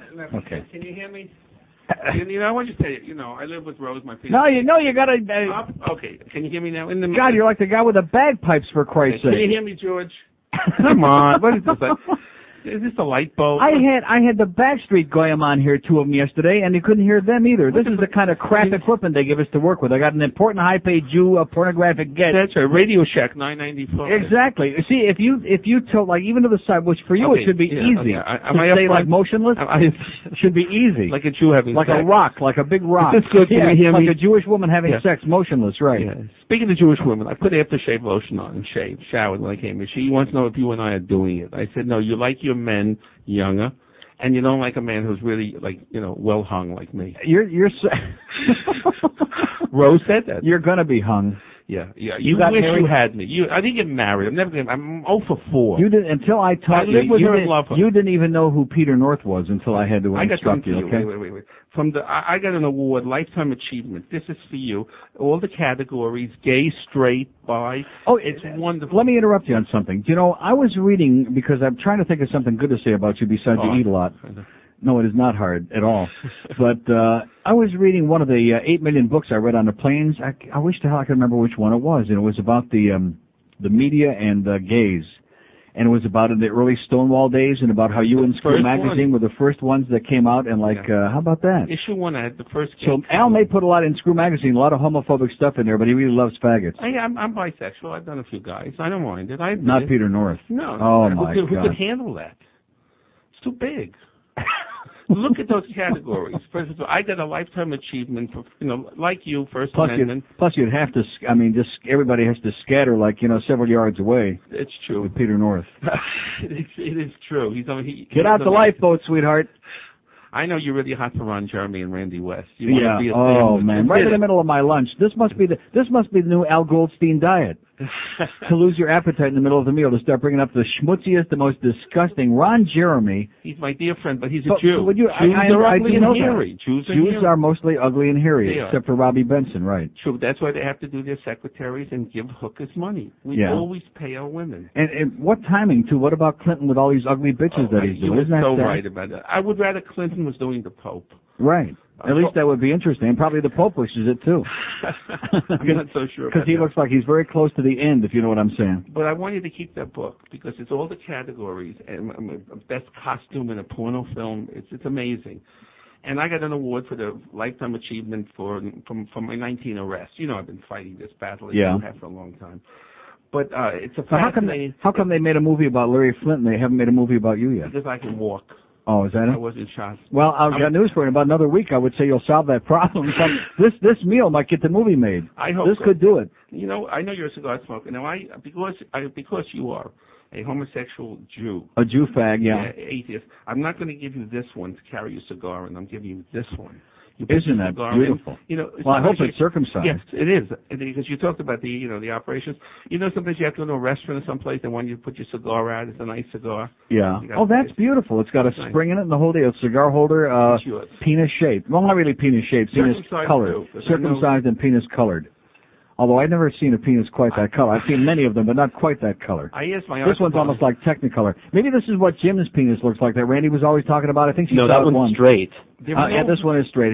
She- His is curved like no a. veins. You see, my art department, this woman Donna paints this on. I mean, these you can't buy. It's hand painted. If I could tell you what that, are you hearing him okay in there? No. No. Uh, George, what do you want me to do? No, Yeah, no, George. no, I'm no, gonna it's not your to you on the fault. break. It's not your, no, it, there's not, this microphone is the biggest piece of crap, and I told you yesterday I got Kevin from the Backstreet Boys and AJ, I mean, forget about A, he's off to the side. You can't hear them, and you wonder why the hell, uh, we're going off the air on this place. Okay, They got equipment that I wouldn't wish.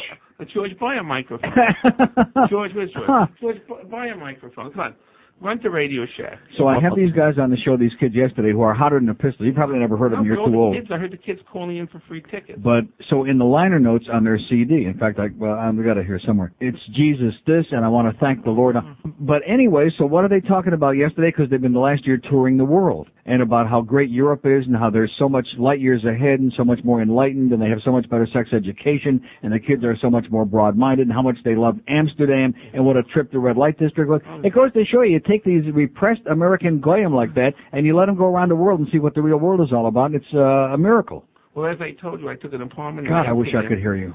Okay, what should. I do? Should I? No, you just I, keep talking. You want me to sit in your lap? I'm Oh, jeez, I'm not ready for suicide yet. No, but Amsterdam, I, I'm at a coffee shop. I'm having reefer for two dollars, Mhm. Moroccan hash, uh, smoking Cuban cigars, and there's sex action two blocks away. And the, that, and you know that's a society that runs beautifully. The trams are on time. Right. Everything works. The herring in May is wonderful. There's not even long lines at McDonald's. there. Nothing. And then I'm thinking, and we think we're free in America. Mm-hmm. I love it that they're merchants. They, they, if it moves, they'll sell it.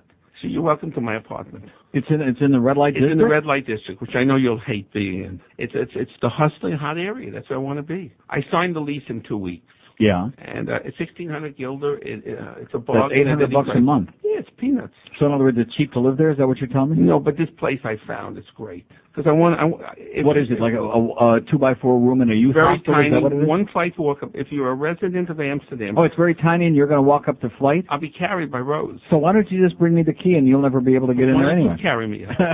Yeah. If, if you're a Yeah. resident of Amsterdam, you're allowed to grow eight, eight joints. So I want to learn uh, what's it, horticulture. I, I, I want to have a green thumb. I want to grow my own grass, have Cuban cigars, and I want to ignore this American government nonsense. I hate our country because we have leaders like. So I say, I say when we impeach uh, Clinton, we ought to like make you president. I'd be good. That would be excellent. I'd be good. Then everybody could wear that T-shirt that says "F you, I have enough friends." I love that. Hey, I've made this offer to you many times. Midnight Blue is on C-band. If you ever want a D-scrambler, you just call me. I'll get you one free. Yeah, but I might accidentally come across that one. Ron that Jeremy, you're I know, in. but yeah, the, the one you're in. Oh, Well, choice of three stations every every minute. So Yeah. if you if Ronnie's on or Randy West is on, switch to another station. You, I can save you three hundred dollars. Uh, you got. I, I got to say this to you: the fact that Ron Jeremy has actually made money in the porno business.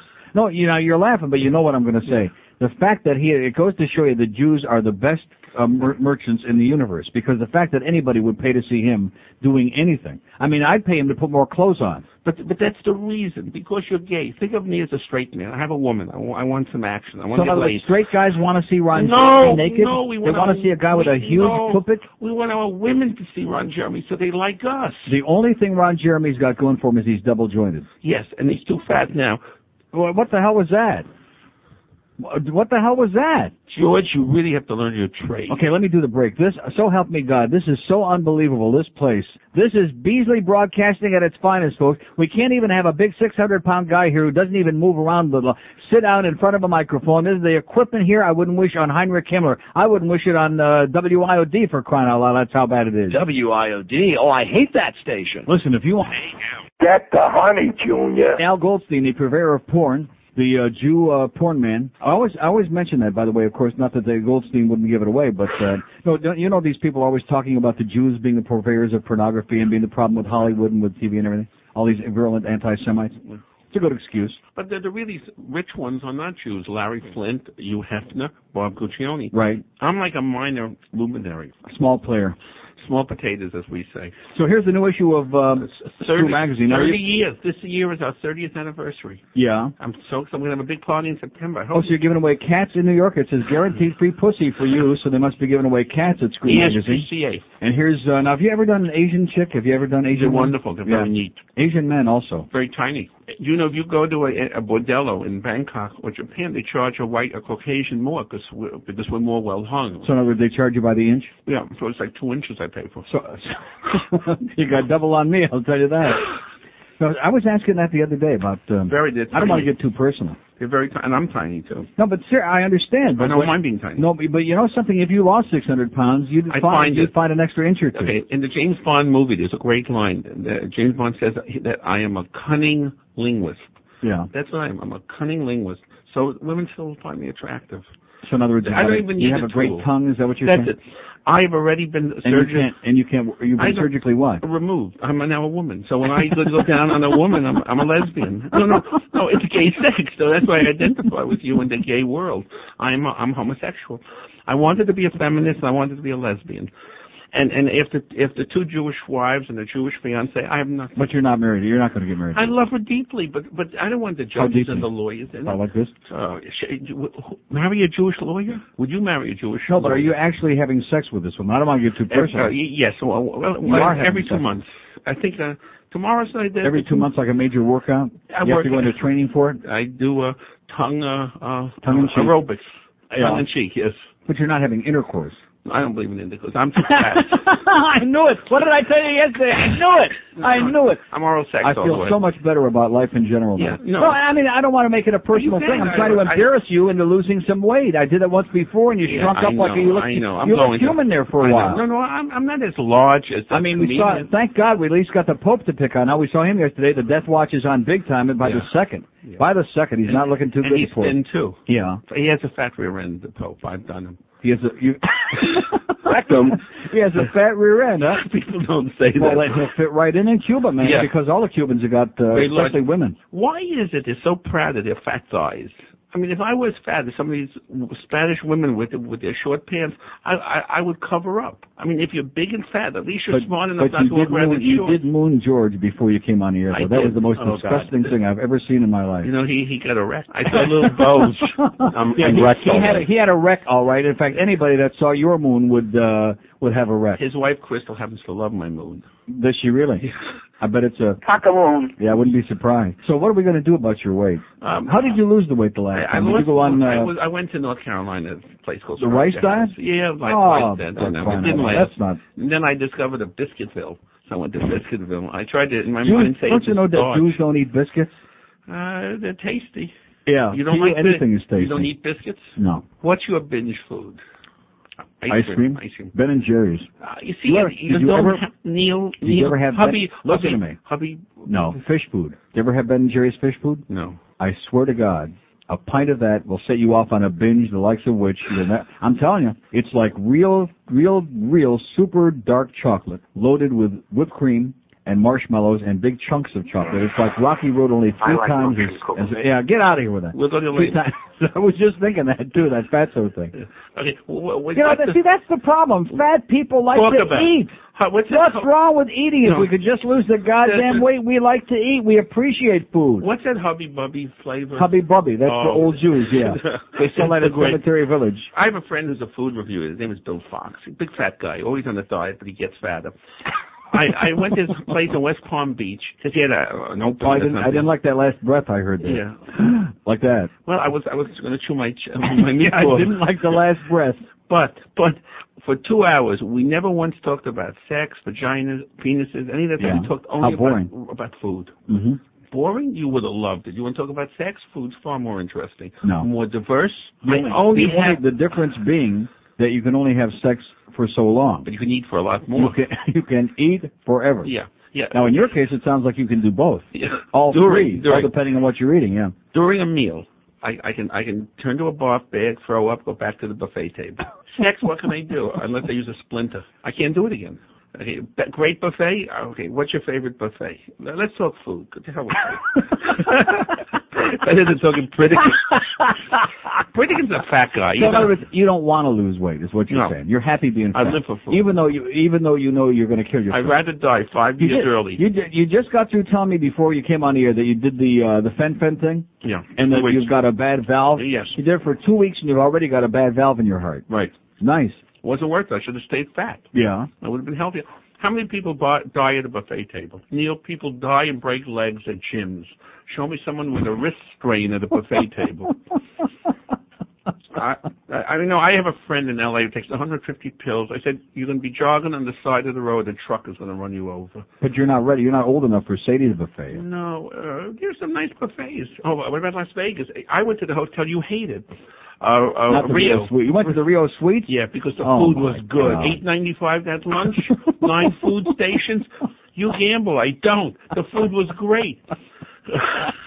I, I was there for two hours eating, and then I had my friend Penn and Teller join us. My friend, friends, plural. Oh, how's Alex Bennett doing, by the way? I haven't spoken to Alice, well, he was fired, you know. Was he He's really? not working, yeah. Alex Bennett was fired? Oh! Oh, what a piece of bad news, huh? what, for lack of talent? I thought he was big out there. I thought that. I thought uh, so. I always heard he was number one. Yeah. I went to my friend's I, when he worked with us, I thought he was number one and number two. well, my choice of friends. Alex Bennett, for God's sake. Do yourself a favor, will you, pal? Oh! Yeah. well, I talk as highly about your friend Kane. Yeah. He called me three three years ago. Wanted to talk to me. I said, I would, I would have thought by now you would have had a tummy tuck and your face redone and your eyeballs re. That that's his whole stick now is uh, I know, making guinea pigs. Yeah, penal, penal enlargement. penile implants. I know. Which in your case, what's the I point? want a hot dog enlargement. That's all I want. I, I, I, I no food, food recipes, good food, desserts. That's what it's all about. September we're having a, party in New York. I hope you'll drag your tail into New York for the 30th anniversary party. I haven't been to New York, and I, I think? New York is too sterile now for me. Oh, the food's good. You go to Disney, you'll visit the Disney people on 42nd Street, then we'll show you sleeves in the meat market. we have a woman who strips with an archer. He shoots arrows and he strips her clothing off. And we're going to throw a little extra money to aim for her head, so we'll have entertainment value. But New York must be boring now, though. Uh, the mayor cleaned up the whole goddamn Times Square. Who now wants to go to You such a boring no, You can't even jaywalk. But Il Mulino's great food. Yeah. Uh, Il Mulino where? In New Uh, York in or here? uh, no, no. Here. Uh, there's one here. No, I'm talking about the We one in New York. here. Yeah, the one in New York on Third Street. This one. Yeah. Great Italian, Casa Bella, Little Italy. You come to New York for three days with me, I'll fatten you up. I have a better idea. You'll come to Rome with uh, me, No, let's go to Amsterdam together. You but not for food. Now, see, what are you no, going to? herring. What? are you gonna Oh, Jesus, God! The food in Amsterdam is the worst. You better, you better be in Yeah. training and ready for a lot of sex because the food there, either Terrible. sex or drugs or both. Because the food there, I ate, and I, I told us on air, I ate most of my meals at McDonald's. I was doing the Atkins. I threw away the buns. I would stand there. And they don't even look at you. You know, like in Amsterdam, nobody cares what you're doing, or you know. And so you throw away the bun. You're standing with a uh, wax paper around the meat, and you just got meat in your mouth, which you do a lot in Amsterdam anyway. And uh and that was it. That was the highlight. Was eating at McDonald's, which anywhere else in the world I would never go near there. But that's as good as it gets in Amsterdam. Mediocre food, Not in the food. plates, the food's boring. We would bring Rosalind And the Chinese food, man, I'm going to tell you something. Stay away unless you want grotesque hemorrhoids. I don't want to say this in the middle of, your, of a mouthful of food, although in your case it won't make any difference. But that's that three and a half months I suffered until I finally got rid of hemorrhoids from eating Chinese food in Amsterdam. Six they days. put enough pepper and enough spices and enough MSG. It's on because they figure everybody's stoned anyway. They won't know the difference. But I'm thrilled you love it because it's a great country. It is the whole country. Which have you been other part like uh, Utrecht or the, the to Hague? Hogue. I went to Hogue. Hogue. The Hague. The Hogue. I went to the Hague. Yeah, I remember the mayor of New York. Remember Frank Hogue? He used to be the mayor of New York. And how was it? Boring? It's boring, but a friend of mine has a has a uh, a dungeon there, and and she put my friend in Dennis Hoppel owns this uh, whorehouse in Carson, Nevada, and beat him up for two hours. Beat him up for two hours, and he had twelve orgasms in. 31 minutes. You, with something with proctology and stuff, we don't want to go into it. It's too graphic. Rectum. This. You ate the only. Pornographer Supreme. Forget about the pornography. You're not into that. Eater Supreme. Al Goldstein is here. And, and he just. What now? Did you really eat the cereal that you brought the last time? I know. I bought another box. I was at Costco yesterday. I love it. I had. The, I got the honey Cheerios. And Cheerios is good for you. So anybody out there that's on a diet, I'm sure that Al and I are really helping you uh, accomplish your goal. We'd like to eat with you. Now, if if you're going to offer yourself right there for this last meal, I want you to, to notify us when you're going to do this. We can get better publicity than the goddamn Pope. If I die on the air. So now let me see. Is, Tonight is is this issue before? Is this pre the Pope? Uh, yeah, I didn't, sure I didn't even do the Pope. You didn't I do the forgot- I didn't even, you know, I didn't think of it as real. And then I forgot. Not even the Pope of Greenwich Village. No, but you know what? It's it's so boring. The, and the politicians and the news, it, it's uh, all they talk about is Miami and the fascist Cubans who left. At least George is a liberal, but I hate I I I hate these expatriates who have left Fidel, and and none of them ever defend Batista. There wouldn't have been a Fidel except for Batista, Mm-hmm. and all they want is their property back. That they ripped off everyone else. At the point of Batista, ninety percent of the of the country was why would, they, illiterate. why would they rip Batista? They were buddies with Batista. That's right, because he They gave them things. in crime. They're, I mean, they are the ultimate whores, the Cuban c- community. I, I, I believe that. and if they roll a cigar for me, I understand if they put a cat's tail in it, but they are gross people. I mean, they blow up museums. They're anti-freedom. They, and then, and then of course, Clinton being the pimp he is. Uh, I mean, I can't believe we're anti-Cuba. China's all right. Vietnam we had a war with, and now we have an embassy. We are a, a despicable country. I mean, I really more and more think I'm going to live in Amsterdam permanently. But you know something? Now, like what what happened in Copenhagen? Look at how the rest of the world is becoming more uptight and more like this country, and more sanitized. The whole world is becoming sanitized. I know. Perverts like us are out of business. Yeah, but they, but no, we, we So what happened in Copenhagen? Did you were you ever there? I was there. I remember Tivoli Gardens. I remember. I'm not talking about Tivoli Gardens. Long before I ever went to Copenhagen, that was the capital of that's, pornography. That's right. That's right. And now it's like, uh, forget it. Like uh, we had enough, and we're not interested. Now we go to Tivoli Gardens and we march around, and it's a little uh, boring. I mean, talk about boring. People are very nice, Well, but and, boring. and Florida's always been the worst. Closing, worried about topless clubs and stuff. You know as well as I do. In all your years of radio, in all your years of being in front of this microphone, have you ever found the following statement not to be true? The more moralistic the person is in public, the more of a hypocrite he is in private. Sure, and the more homophobic they are, the more likely it is that they're in the closet. He wants to do it. Jimmy Right. Swaggart. I mean, I know you don't like issues, but whether it was Jimmy Swaggart or Jim Bakker, my first arrest in Mineola, the guy then went to jail three years later. What about Keating? And then I, I don't know if you missed this, but two days ago, because on my dish, I either saw extra or inside edition. There was a guy on TV six months ago, a cop, who would list the names of Johns who were busted. He just got busted for corruption. Good. It, it doesn't it always happen? It never fails. Uh, uh, that's the thing I hate about Clinton. I mean, you're right, bad taste, but he wants to worry about indecency on the internet, selling penthouse at PXs. That low life. I mean, I loathe him for his hypocrisy because I, I, I just did an editorial. He's so self-hating for his sexual excesses. He doesn't want to have any of us have any fun but him. He wants all the ugly women for himself. I really do hate him. But you do know the day is going to come. Maybe we won't live to see it, but the day will come that somebody is going to have the balls to stand up and say what you just got through saying. It'll come eventually. I hope and so. people say, well, wait a minute, you know something? We don't care about these things. It's all a bunch of a bull crap. It's all political uh, claptrap. because again, just go But the way nobody cares how much he's screwing around. Nobody really cares Right. that if he had enough intelligence not to be lying about it, not to be covering it up, he's going to wind up with the same thing that Nixon wound up with. You mark my words, it's going to be the same crap again. I agree with you. I, I, I- my fare there with Amsterdam is, I'm sure you paid a low fare. New York to Amsterdam, KLM, two, three hundred dollars round trip coach. You fly coach? Yeah, yeah. I tried to do upgrades. I, I, well, Cargo. cargo. Animal rates. You fly coach, a big shot like you. I, I, yeah, 'cause I, I can't. How do you fit that Well, ass? I, I Seriously, how do you fit that 600 pound ass into a coach seat? What do you do? You get three seats, one for your wife. No, I, I say it's emergency row. And, uh, oh, I haven't done it yet. I, I, I, I did fly uh, other airlines first class. This is the first time I'm doing coach, and I don't want to cash my mileage. in. Guaranteed, you're going in. You're going in cargo. Guaranteed. There's no, there is no way. They'll stick your ass on Oh. that meat scale that they got there, where you got to put your uh, luggage on. The following is only uh, is uh, uh, not apocryphal but real. Tomorrow I'm flying to L.A. I'm going to be on Friends, a March 12th episode. There's some scene involving uh, pornography, and they're going to have me on camera. Really? March 12th. But not Friends. naked. Not naked. Oh, thank God. No, the screen isn't big enough to show my huge male member. So I want to ask you about this work relief program you have for uh, uh, Puerto Ricans and uh, Cubans. Rodriguez, when when is this time up and, you, and then you hire the the, the next Spanish uh, uh, person? George has got a three-year employment contract. If his time is up, the next one's going to be look a lot better than that. you. Why do you hire someone you can't bag?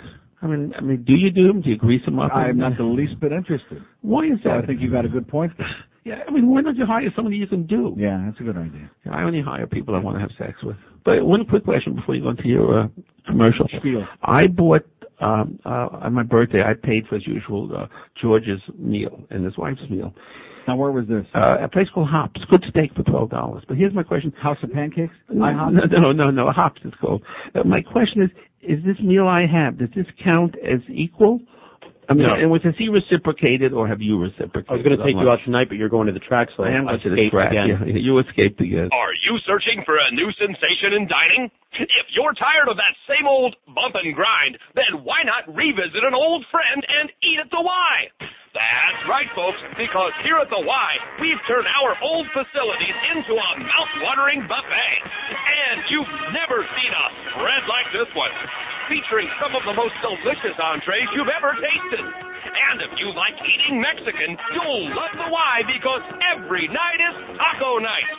Or if you enjoy the taste of wild game, our chefs prepare a lip-smacking sautéed rabbit baked in a golden flour crust. That's right. Hair pie. It's all here. Literally mounds of piping hot food, including juicy steaks cooked medium rare. Cause when you eat at the Y, all the meat is pink in the middle. Or if you like spicy food, here's an unusual entree, a red hot Cajun mule steak.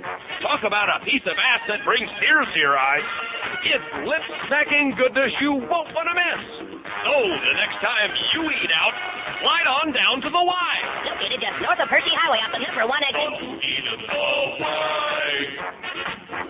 Eat at the Y. That's a good point. So you think you're good at oral sex with a woman, but you really aren't sure because you have no idea what it's like. That's right. I try to. But I thought you were having the operation. I thought you were like on the way to being one since you can't find your penis. But it's not complete yet. I- You know, I'm still, I'm still, I'm still on different hormones. It's just slightly inverted at this point. It is, and, and actually, it's bigger than George's. I mean, I've heard of an ingrown toenail. Now maybe in size we're talking. But if, if it's really ingrown, I could do myself.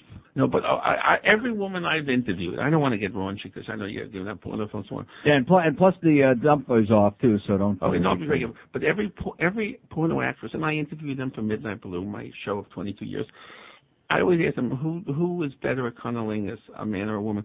Everyone, never been an exception. Every woman has said a woman. It's no surprise. And I'm always amazed that uh, uh, if if my woman was with another woman, I'd find it a turn on. Uh, would find it a turn on. But i- i- if she, if if I said, hey, maybe I do you want to see me with a man? She'd say, oh no, no, no, you're a faggot. So we really accept bisexuality in women. We love it as men, but women don't like their men being gay because maybe I don't know. I mean, wh- what's your They don't? The women I know No, they said don't. no. That's yucky. Well, there must be a, a real a lot of unhappy women married to Cuban guys. Well, they're the worst, right? Because yeah, because Cuban men are, are very highly Cuban men and. Italian men are almost all of them bisexual, and of course, the more they deny it, Italian men won't deny it; they won't yeah, talk yeah, about it. Yeah, yeah, right. But Cuban men will deny it vehemently. And the more they deny it, the more that means they are. Well, if you look in the pages of Screw, you'll see all those transvestites, and we call them chicks with dash, you know, uh, uh, pre-ops, 98% of them are Spanish, uh, either Puerto Rican or Cuban. So there must be a real. Well, that's real big in uh, Sao Paulo and Rio, Really? right? In fact, more, that they say that's where the men are men and so are the women. That's funny. It's true though. I have seen Wednesday is advertising day at my office in New York City, and I see these extraordinarily beautiful women, and then they turn around and they're guys. So I I can't tell gender anymore. And when I was young, to me a gay guy was effeminate. He walked his dog. You know. Now a gay guy is somebody who's Only gay guys walk their dogs. Well, uh, but that, that was There must be a lot of fags in my neighborhood. I see all these people, all these married guys walking their dogs. They're- That's the telltale sign. And guess what? I don't walk my dog. How do you like that? But okay, this was my uh, theory in the 1950s. Uh, but now, you know, a, guy can be a quarterback, a football player. All the stereotyping I've ever done on gay or straight has has has has dissipated. And I don't care how many hockey games you watch, how many times you see The Godfather. I mean, it doesn't make you macho. You have you have the accoutrements of a macho guy. What What is macho? Macho is a guy who's a sports fan. All these, I hate sports and I hate sports fans. We See, on, on this, this is good that you got into this because on this radio station, being you know Yeah, sports sports twenty hours ponderous, they really believe, and there are times you'll hear some of these guys al- almost come right out and say it. They believe that unless you're a real, I'm not talking about just a hockey fan like I am, and I used to like other mm. sports, but they become boring. But unless you live and breathe sports and love to gamble on it too, that you're a faggot. That, that basically you're a real pansy. That you're not a real man unless sports is your entire life. I feel that all the people who listen to this station, all these fans yelling and saying "We won, we we won." I think of T.S. Eliot's "The the Hollow Men," the empty men. Get a life. We didn't win. It's like looking at Ron Jeremy in a film having sex, saying "We got laid." No, you can get laid. Ron Jeremy got laid. It's vicarious. And wasn't it grotesque? Yeah, it's like watching me at a buffet. We ate. No, I ate. You moron. You saw me eating. I mean, this vicarious. You know that would that would be. I just gave you the b- next best idea for Screw Magazine. You know, Maybe you already did it, but I doubt one? it. Is to out all the uh, gay athletes.